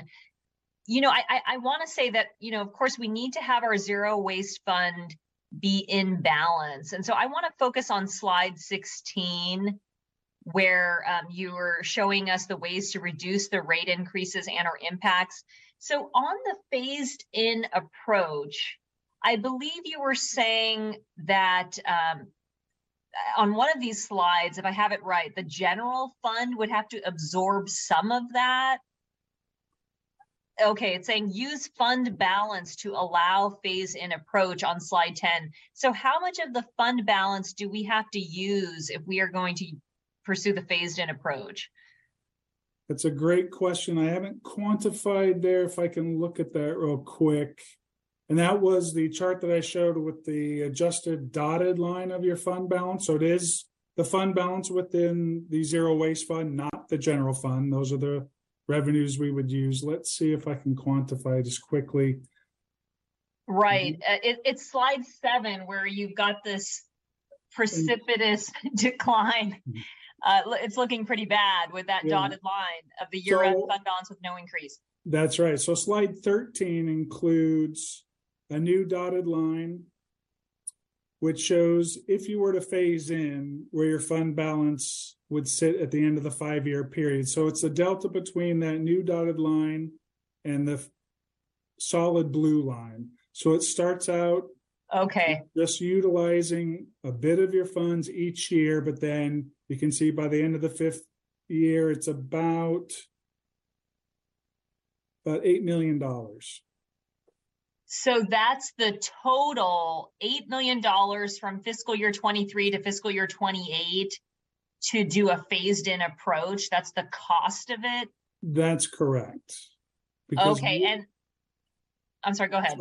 I was just going to mention because instead of setting their rates at the cost of service, we'd be utilizing some of the reserves to reduce that to the six dollar a year increase, but that would um, occur each and every year until the fifth year, so it's a cumulative eight million dollars. Okay, so it's um I'm just thinking here. So it's so is it roughly 1.6 million a year? It looks like it's more in the outer years because that gap is bigger between the solid blue line and the dotted blue line. That's right, because it's cumulative, so Uh-huh. it builds over time. So fund balance target is in red. So I think the concern, and, and you know, I, I am speaking off the cuff. I haven't seen your presentation in advance. You know, the concern I have is that that phased in approach, it never actually gets us to the the red line, the fund balance target. That's where we need to be to have a, a fund that's balanced, correct? Not balanced, and maybe I'll go into a little more detail. These targets, and this is commonly used in water and sewer rate setting, um, where you have a little more uh, policies that are in place. What we've shown here is at least 30 days, that's a dotted red line. Uh-huh. In order to pay your day-to-day bills, because as we mentioned, some folks are charged on the tax roll, you only get revenues in April and December. So it's that day-to-day cash flow that you need to pay those daily bills, the labor, the construction, or the capital costs. So we don't want to see you dip below that at all costs. Okay, The so it's really the dotted red line that is uh, the line you never want to be below. If you can help it, if it's okay to dip, Okay. but those were kind of the constraints that we put on the analysis and a real good reserve balance, knowing you have some upcoming transfer station construction costs probably coming up. That's the sixty days. So we, that's why we set the initial cost of service to say, let's be above that sixty day. But with the phase in, we're willing to dip. But you can see it's on an upward slope and that last year will continue to increase over time. Okay, so the six, so so the I see. So the solid red line is that you have some reserve. You have 60 days of operating expenses available to you. Correct. Okay, and then um, the year-end fund balance. So if we were to not do the phased-in approach and just ask customers to pay the cost, to pay at cost, is that the solid Solid. blue line with the dots? That is correct. Okay. Okay. So, I mean, so it seems like there's another scenario, right, where you could pay, ask the customers to pay cost, but um, but not be above the 60 days of operating expenses, right? Be somewhere, I mean, can you pay some version of at cost? I mean, maybe that maybe that's the same as the phased in approach. I guess the the paying at cost, what it does is you're not having to spend the eight million. So, mean, so where are we getting this eight million from? We're taking it from the general fund? It's from the fund balance. You see the starting point here of twenty-five million, the funds within the zero waste. Okay, so we're taking from been- there. Yeah, which have been paid by ratepayers, so it's okay to use those funds to s- reduce the necessary increase. Okay. Okay, well, and tell me if you already have. Okay, so you have on slide fifteen. The rate schedules. but wh- I, I, I'm sorry, this was just a lot of information for me. I'm trying to digest. Like, what are we looking at there? What are those rates? Like fiscal year 25, 26, 27, 28? Yeah, so slide fifteen just gives you a snapshot of the six most common commercial subscriptions. Mhm. So these are the rates that would be in place for commercial collection over the next five-year period if there's not a successful protest for commercial. For They're just about so- at their cost of service, so they only need a 0.4 percent increase in this year in which we're realigning the rates with the cost of service. Okay, so do you have any table that shows what will the rates be for people for these various scenarios that that we just went over on slide 13? Yeah, slide ten Slide 10. is the option three of the phased in. Okay, rate. so it's just the phased in, but you're not showing the other options. We just showed that for fiscal year twenty twenty-four. We can bring back the full five years if that's of interest. Yeah, I, I mean, I would like to see the full information of what would the, and I'm not saying that we should do it, but I, I think we need to see what is the rate going to be for these different uh, can sizes, container sizes for each of the fiscal years for each of those lines that you've shown. So, because I'm really interested in like, what's the cost differential? Because we have to assess whether those cost increases are reasonable um, or do we want to use 8 million of reserve in the fund? And so I think we need to see what those rates are, and then we can also compare to what you're showing with the other cities. How would we compare? Because you just showed how we compared currently, right? But you didn't tell us how would we compare with these various rate increase options. So I think that would be helpful for decision making. Is that making sense what I'm asking?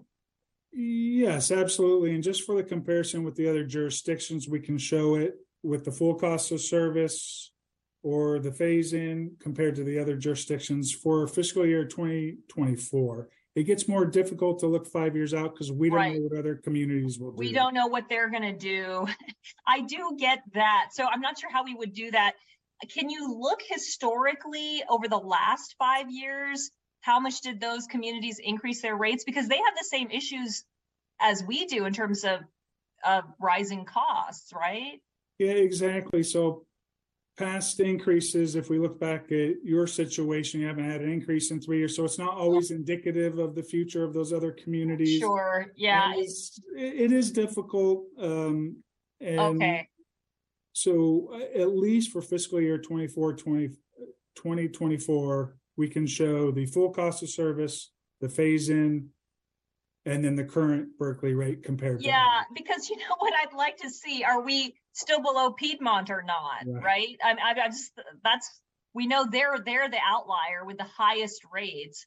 So I, I, I you know, I, I think that, that would at least give us something. I understand it is hard to predict what the future rates will be for other cities, but I, I think it's also helpful to know what those con- cost increases will be. So for the phased in, how did you come up with, we want, we only want to increase the rate by six dollars for customers? That's a great question. So we utilize that fund balance graph to help, you know, with these different scenarios. We tried out, could we get away with just four dollar increases? What did that do to that fund balance? We found it not only dipped below that 30 days, but it actually went negative. So we said, okay, we need a bit more. So that's how we honed in on the six dollars. Oh, Okay, so you were trying to get to that sweet spot line, Yeah. and so you needed six dollars to do so. Okay, that makes sense. Okay, let me just quickly see if there's anything further on this slide. I, I do think that if we're looking at rate increases, whatever we end up having to do, the, um, the very low income refund program, you know, I, I, I'm fully in support of, um, if we have to increase rates, then we do want to make sure our lowest income residents are um, shielded from that to the extent possible. So I think that that's reasonable. So, so you're certain that we only need a hundred thousand to do that?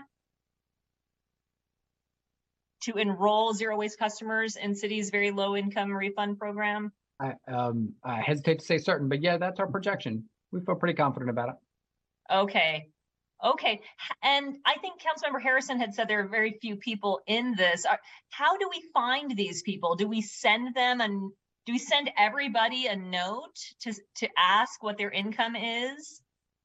Uh, or to, or to let the, uh, let the entire, uh, city know that if they're eligible, they can enroll in this? Um, I don't know the answer to that, but that's something we could follow up with on April eleventh, which is the more details about how the very low, uh, income refund program works and whether there's proactive communication around it.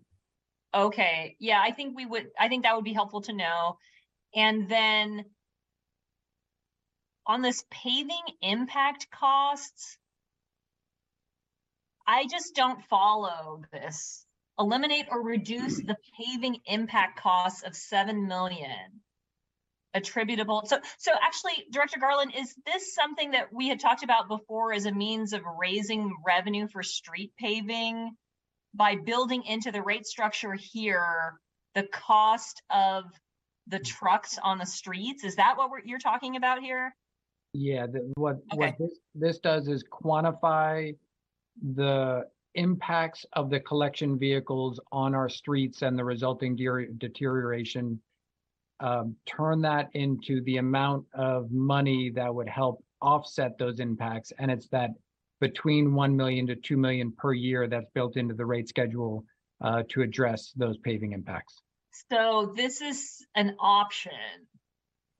And is that what you're saying? This is something we could do, or it's already in the rate? the rates, the five-year rate schedules include this as a cost. And so this would be something that's new. Uh, and the Uh-huh. question for council would be, keep it in there or pull it out?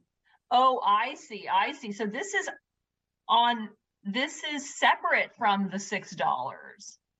Th- This is something else that's going to cause the rates to increase over the next five years? No, it is part of the six dollars. The analysis includes those seven million dollar costs. Got it, got it. Well, how, do we, do you know how much of the six dollars is tied to this? We could quantify that and bring that back. I mean, because we are utilizing some of the fund reserves to buy down the rate increase, but we can quantify what roughly one to one and a half million dollars a year on your rates does. Yeah, I think, you know, we, we ought to know that because if you're asking us, because you're putting an option here to not do that, so then I think we need to know, well, how much would that save? But, um, but if we keep it in, are you saying that you're going to add one to two million to the street paving budget every year? Yes. Okay. Okay. Well, you know, I love that. so, so, okay, that's good. All righty. So I'm sorry to take so long. Okay. Okay. Two more points. So eliminate, find other funds or reduce the 6.7 million for the pre-construction cost for the transfer station replacement. Okay. So these final two points, you were simply saying just find other funding and, and then, and then try to just balance the zero waste fund with other, other general fund. Exactly. Notice the staff Okay. report was silent on where to find that other funding, um, because that's the- Right. the tough question. Okay, so I mean, this is gonna have to be some kind of budget discussion, but this is a longer five-year um, time horizon that you're talking about with the rates. And so if you could come back with with some of this laid out, I hope it doesn't create too complicated of a table. Uh, maybe you don't have to show all the options, but um, you know, I, I think we need to see more than just the phased in. Uh, because there could be a, a, situation where we want to, I'm not saying we will, but but to consider raising the rate slightly more than the six dollars, drawing it down less than the eight million, but still some amount, and doing it that way.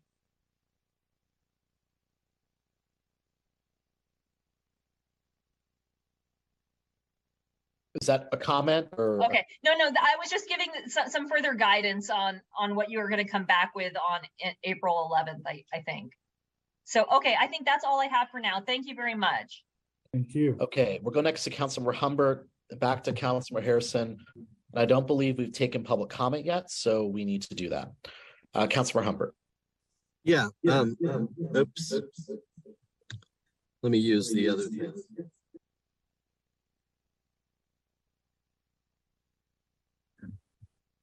Um, my question relates to Prop two eighteen.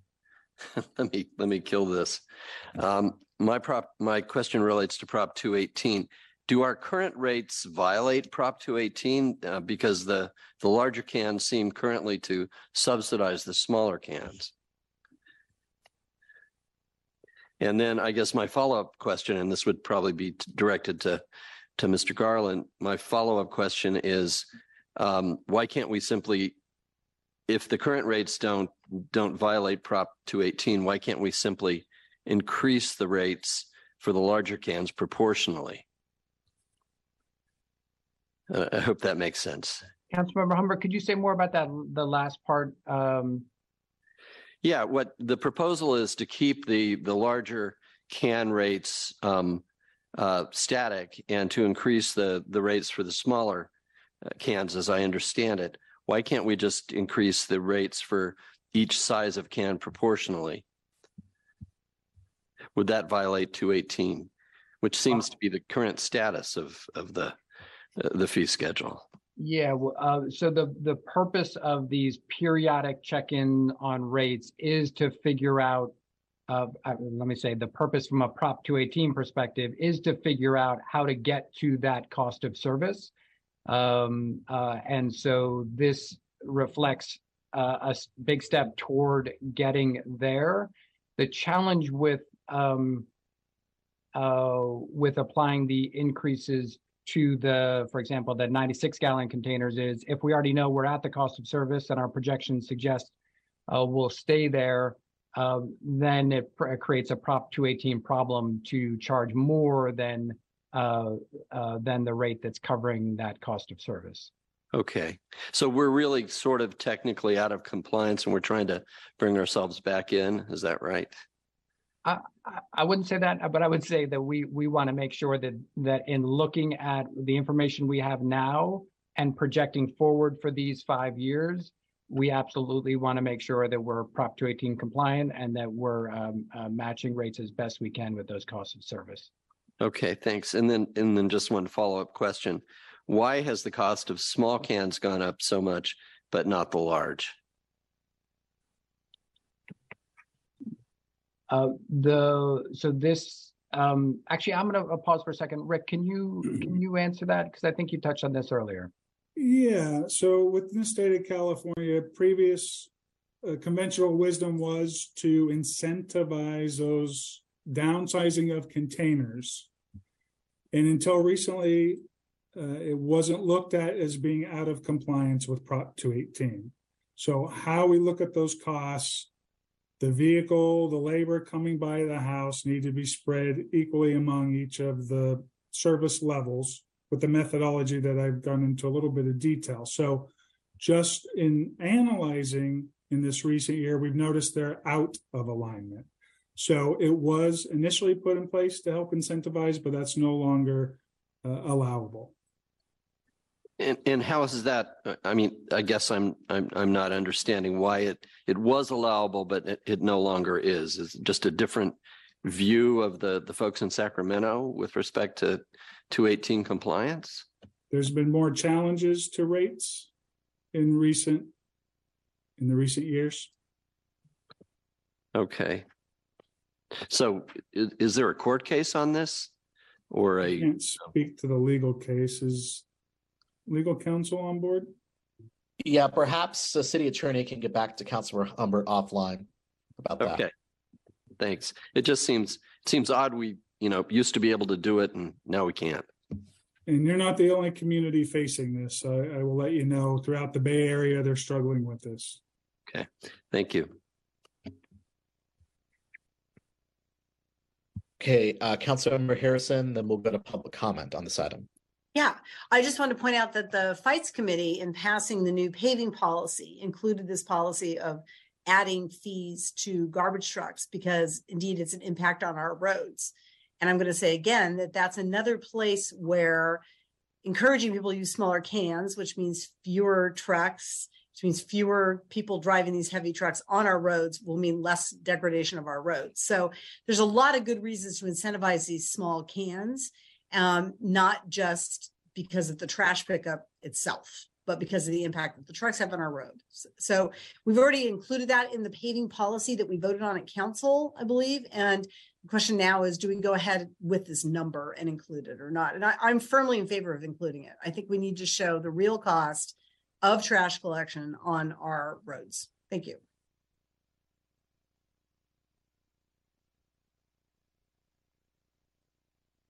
Thank you very much. Um, if I can be made a co-host once again, so I can um, um, activate people's lines. Thank you.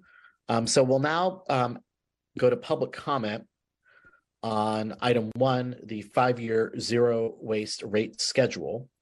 There's any member of the public who wishes to speak on this item, please raise your hand at this time. Um, and I see we have three raised hands presently. Our first speaker is Andrew Talbot. And you have two minutes. Please unmute yourself. Hi, yeah, so I just wanted to comment um, on the item. I'm really excited to hear that we'd be increase, including uh, more of the total cost of collection, including the degradation to our streets. I think that's very important. I agree with that. And I just wanted to get an understanding, you know, if, if there's a shorter trip to the uh, to the actual transfer station, like in the flats, wouldn't that mean that we'd have reduced rates uh, in the flats as well? Um, maybe that's an idea there. But no, I really appreciate that um, uh, that we're going to be, you know, capturing more of the total cost. And I agree, it makes little sense that um, we can't, based on this proposition, um, incentivize smaller trash cans. I think overall, it's going to reduce our costs um, uh, as a city to have people um, using smaller waste receptacles. So I don't see why they can't be included as, as part of the overall cost sharing. Thank you.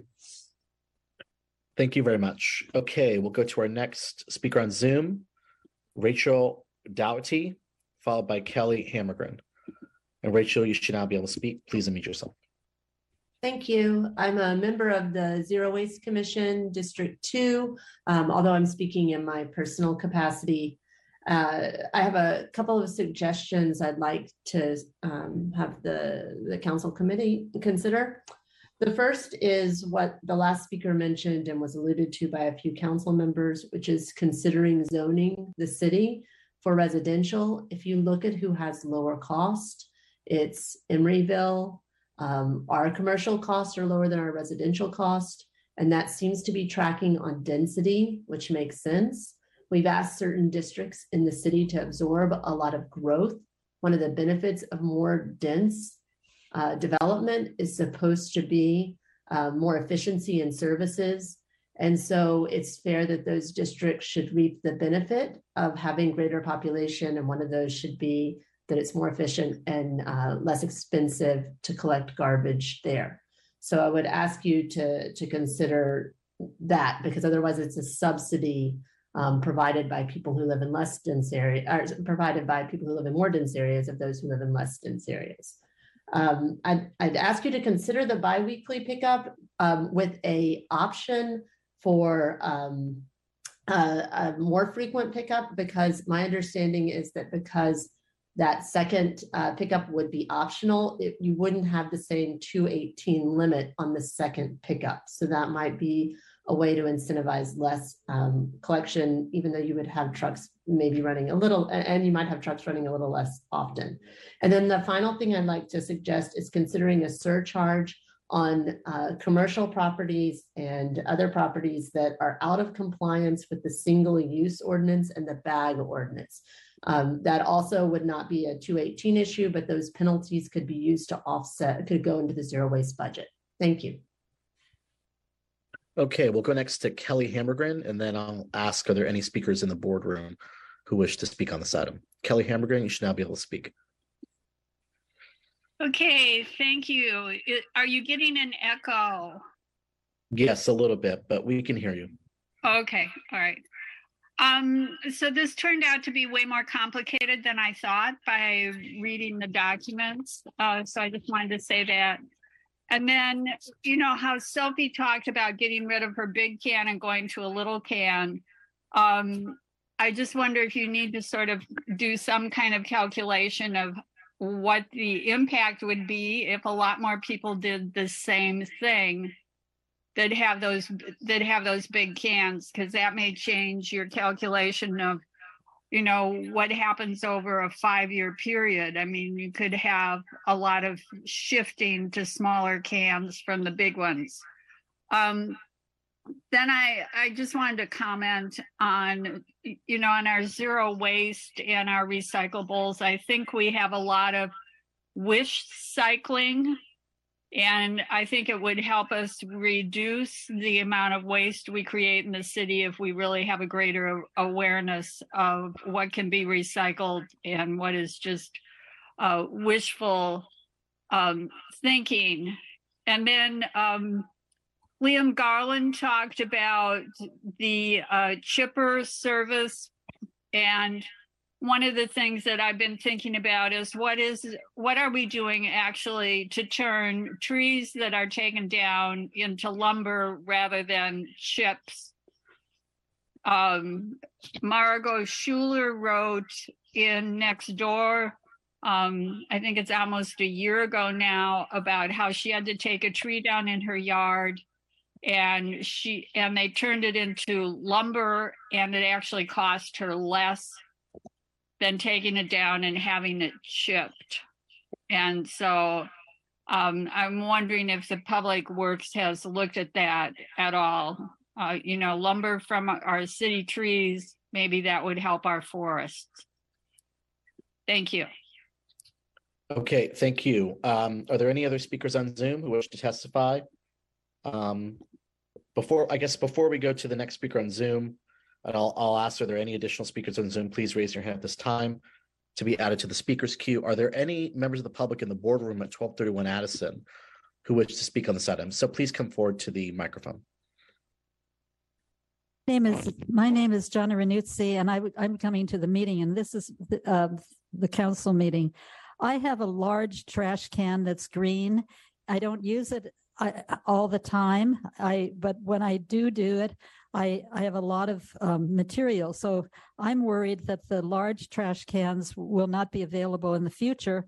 And there might, and I don't do very much um, uh, garbage takeout. I use the garbage um, bins maybe t- twice a month, if that. And so there might be something where the fees wouldn't be larger if I'm not using it very much, or just or figure something that like that. Some of my neighbors would like to have a large trash can like I do, and they don't because things are getting smaller. But I think we should encourage um, more gardening and more recycling that way uh, because I'm I'm working on my place, which is good for the earth and the habitat, natural habitat. Thank you. Thank you. I believe there's an additional speaker um, in the boardroom. Yes, good afternoon, Mayor and, and council members. My name is Stephen Sherman. I serve as council member at Kesarwani's appointment to the Zero Waste Commission. The Zero Waste Commission Subcommittee on Rates has identified three primary concerns within the proposed rate structure. It erodes the city's progress towards sustainability and zero waste. It includes huge rate shocks, and it requires that customers pay for services they don't necessarily need or want at much higher fees at that. The proposal, which is a quarter billion dollar proposal, five years times 50 million, quarter billion, um, roughly. The proposal would raise rates on over 13,000 residential customers who have 32 gallon trash carts by approximately $360 per year within the proposed rate period. That's a huge increase. The proposal also would more than double the cost of service for those residents who want the who waste the least, those who use the 13 gallon or 20 gallon trash containers. Ouch. Meanwhile, the proposal tacks on approximately $7 million in road paving costs into the zero waste rate structure. Wait, what? There are other ways to reduce road maintenance costs. We should be establishing every other week um, as the new standard collection frequency for residential trash and collect putrescibles in the green bin every week. That's far more in keeping with zero waste and sustainability goals than using zero waste rates to fund rate, rate uh, to fund road paving. Law-abiding residents who dutifully and properly do not place their organics in the trash carts don't necessarily need or want weekly collection of dry trash. And who wants to pay for something they don't need or want? The cost savings of, of every other week trash collection should be presented now as an option as part of this rate setting process. Our subcommittee hasn't had an opportunity because this process has been moving so quickly, um, has not yet had an opportunity to brief the full Zero Waste Commission of our questions, our preliminary analysis, and our concerns. The commission follows a deliberative process. It takes time to provide advice to council through official channels. Please consider scheduling a second study session once we've all had an opportunity to look at this proposal more clearly. Again, this proposal amounts to about a quarter billion dollars. Our sense is that a lot more, there's a lot more work to do together before an appropriate proposal is ready for you and your constituents' consideration. Thank you. Okay, thank you. Um, are there any other members of the public in the boardroom at twelve thirty-one Addison who wish to speak on this item? If so, please come forward. Hi, um, my name, my name is Sandra Curtis. I'm also a member of the Zero Waste Commission and part of the subcommittee.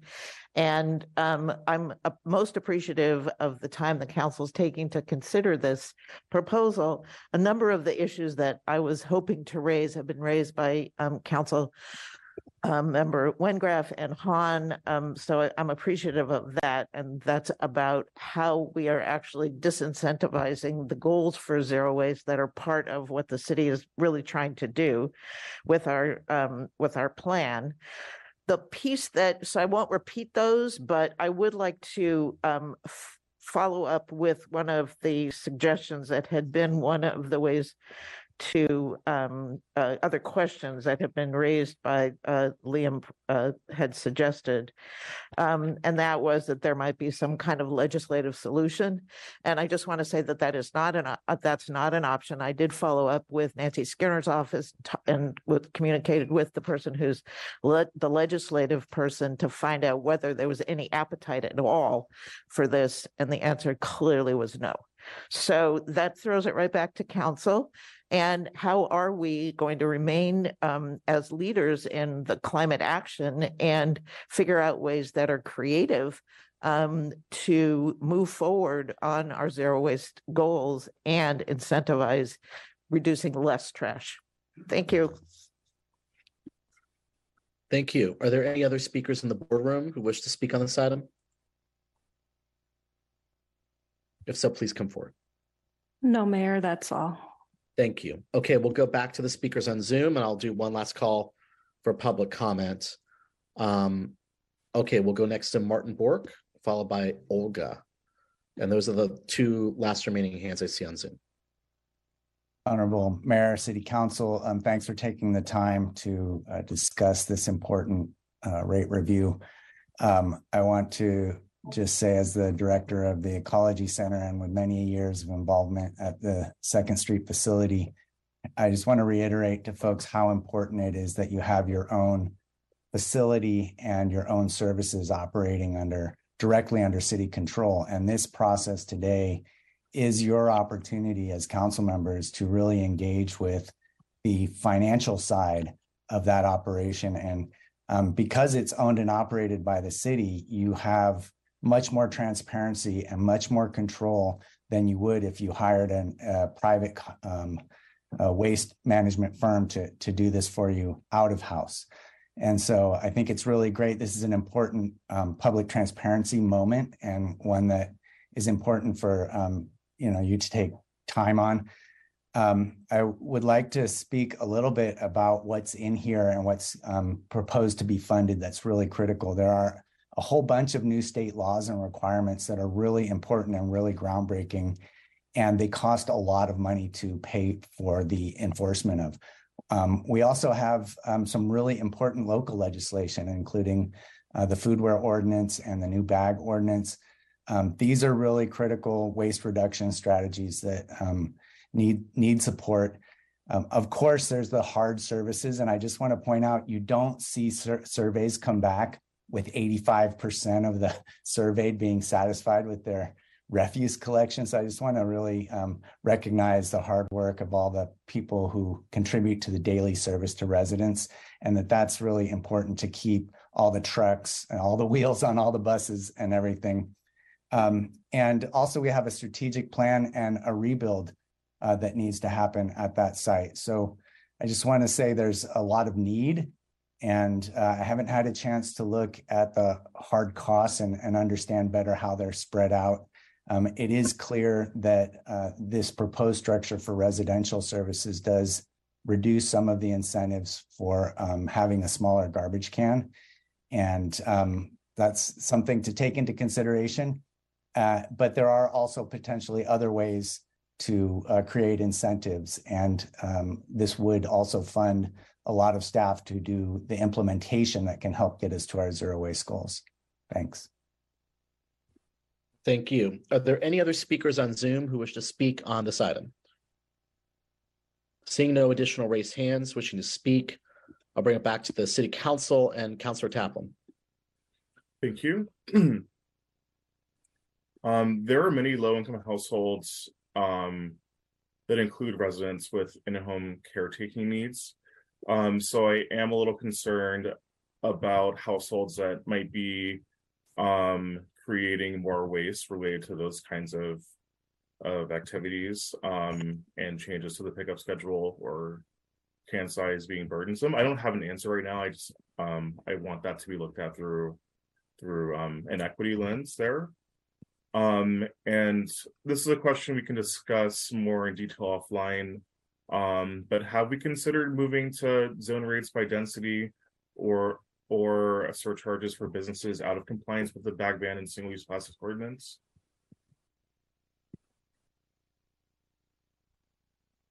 Councilmember Taplin, uh, we have not, and I've, I haven't seen a lot of other cities who, uh, um, uh, utilize that approach. There is some history in the city of Berkeley, uh, uh, from way back when.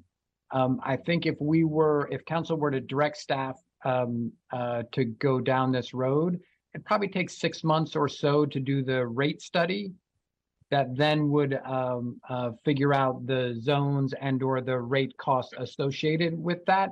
Um, and so that would either be an item that would cause this one to um, uh, be delayed, or it's something we could come back to in a future Prop 218 uh, increase. Okay, thank you. Um, uh, yeah, those are my questions. And in closing, I, I'm very supportive of using the general fund for the very low income, um, refund program. Thank you. Okay, thank you very much. So um, we are at six oh nine PM, so um, we are now into the period of time at which we uh, need to convene the regular meeting of the city council. So Mr. Garland, um, I wanted to check in with you um, and staff about um, how how we should proceed. Um, I know that the the the purpose of this work session was to um, present the information and to and for the council to provide feedback. Was this helpful? Is there more explicit direction you're seeking? Su- Super, uh, uh, this discussion was super helpful. I think staff will need some time to digest the discussion, some of the key points. Yeah. Um, and then, um, uh, figure out if and when to, uh, to return, uh, to answer, um, several of the questions and potentially to tee up a, a proposal. Okay. That sounds good. And no action is needed tonight. Okay. Um, I will provide my feedback to you and the city manager. Um, uh, but in, in the interest of time, I, I really appreciate the discussion from um, my colleagues. I agree with many of the comments they had made. I think that, um, there are a lot of thoughtful ideas. And, um, we do need to ad- increase the rates in order to address the, um, uh, well, what will be a deficit and to make sure we can continue to provide these services and fund the very, very visionary transfer station project that we initiated oh, many years ago. But um, we, uh, I do think there were some good ideas that were put forward as well in terms of how are we going to, um, uh, you know, advance our ongoing goal of achieving zero waste. So, um, so with that, unless there are any other council members that wish to speak on this item, we can conclude discussion of this work session item. And I'll make a motion to adjourn the special meeting. Second. Uh, can we please call the roll on adjournment? Councilmember Kesarwani, Yes. Taplin, Yes. Bartlett, Yes. Harrison, Yes. Hahn, Yes. Wengraf, Yes. Robinson, Yes. Humbert, Yes. Mayor Arreguín. Yes. Okay, thank you. We're adjourned. Colleagues, let's take a ten minute break before we um start the six o'clock meeting. So we'll be back at six twenty-two PM. Thank you. Thank you.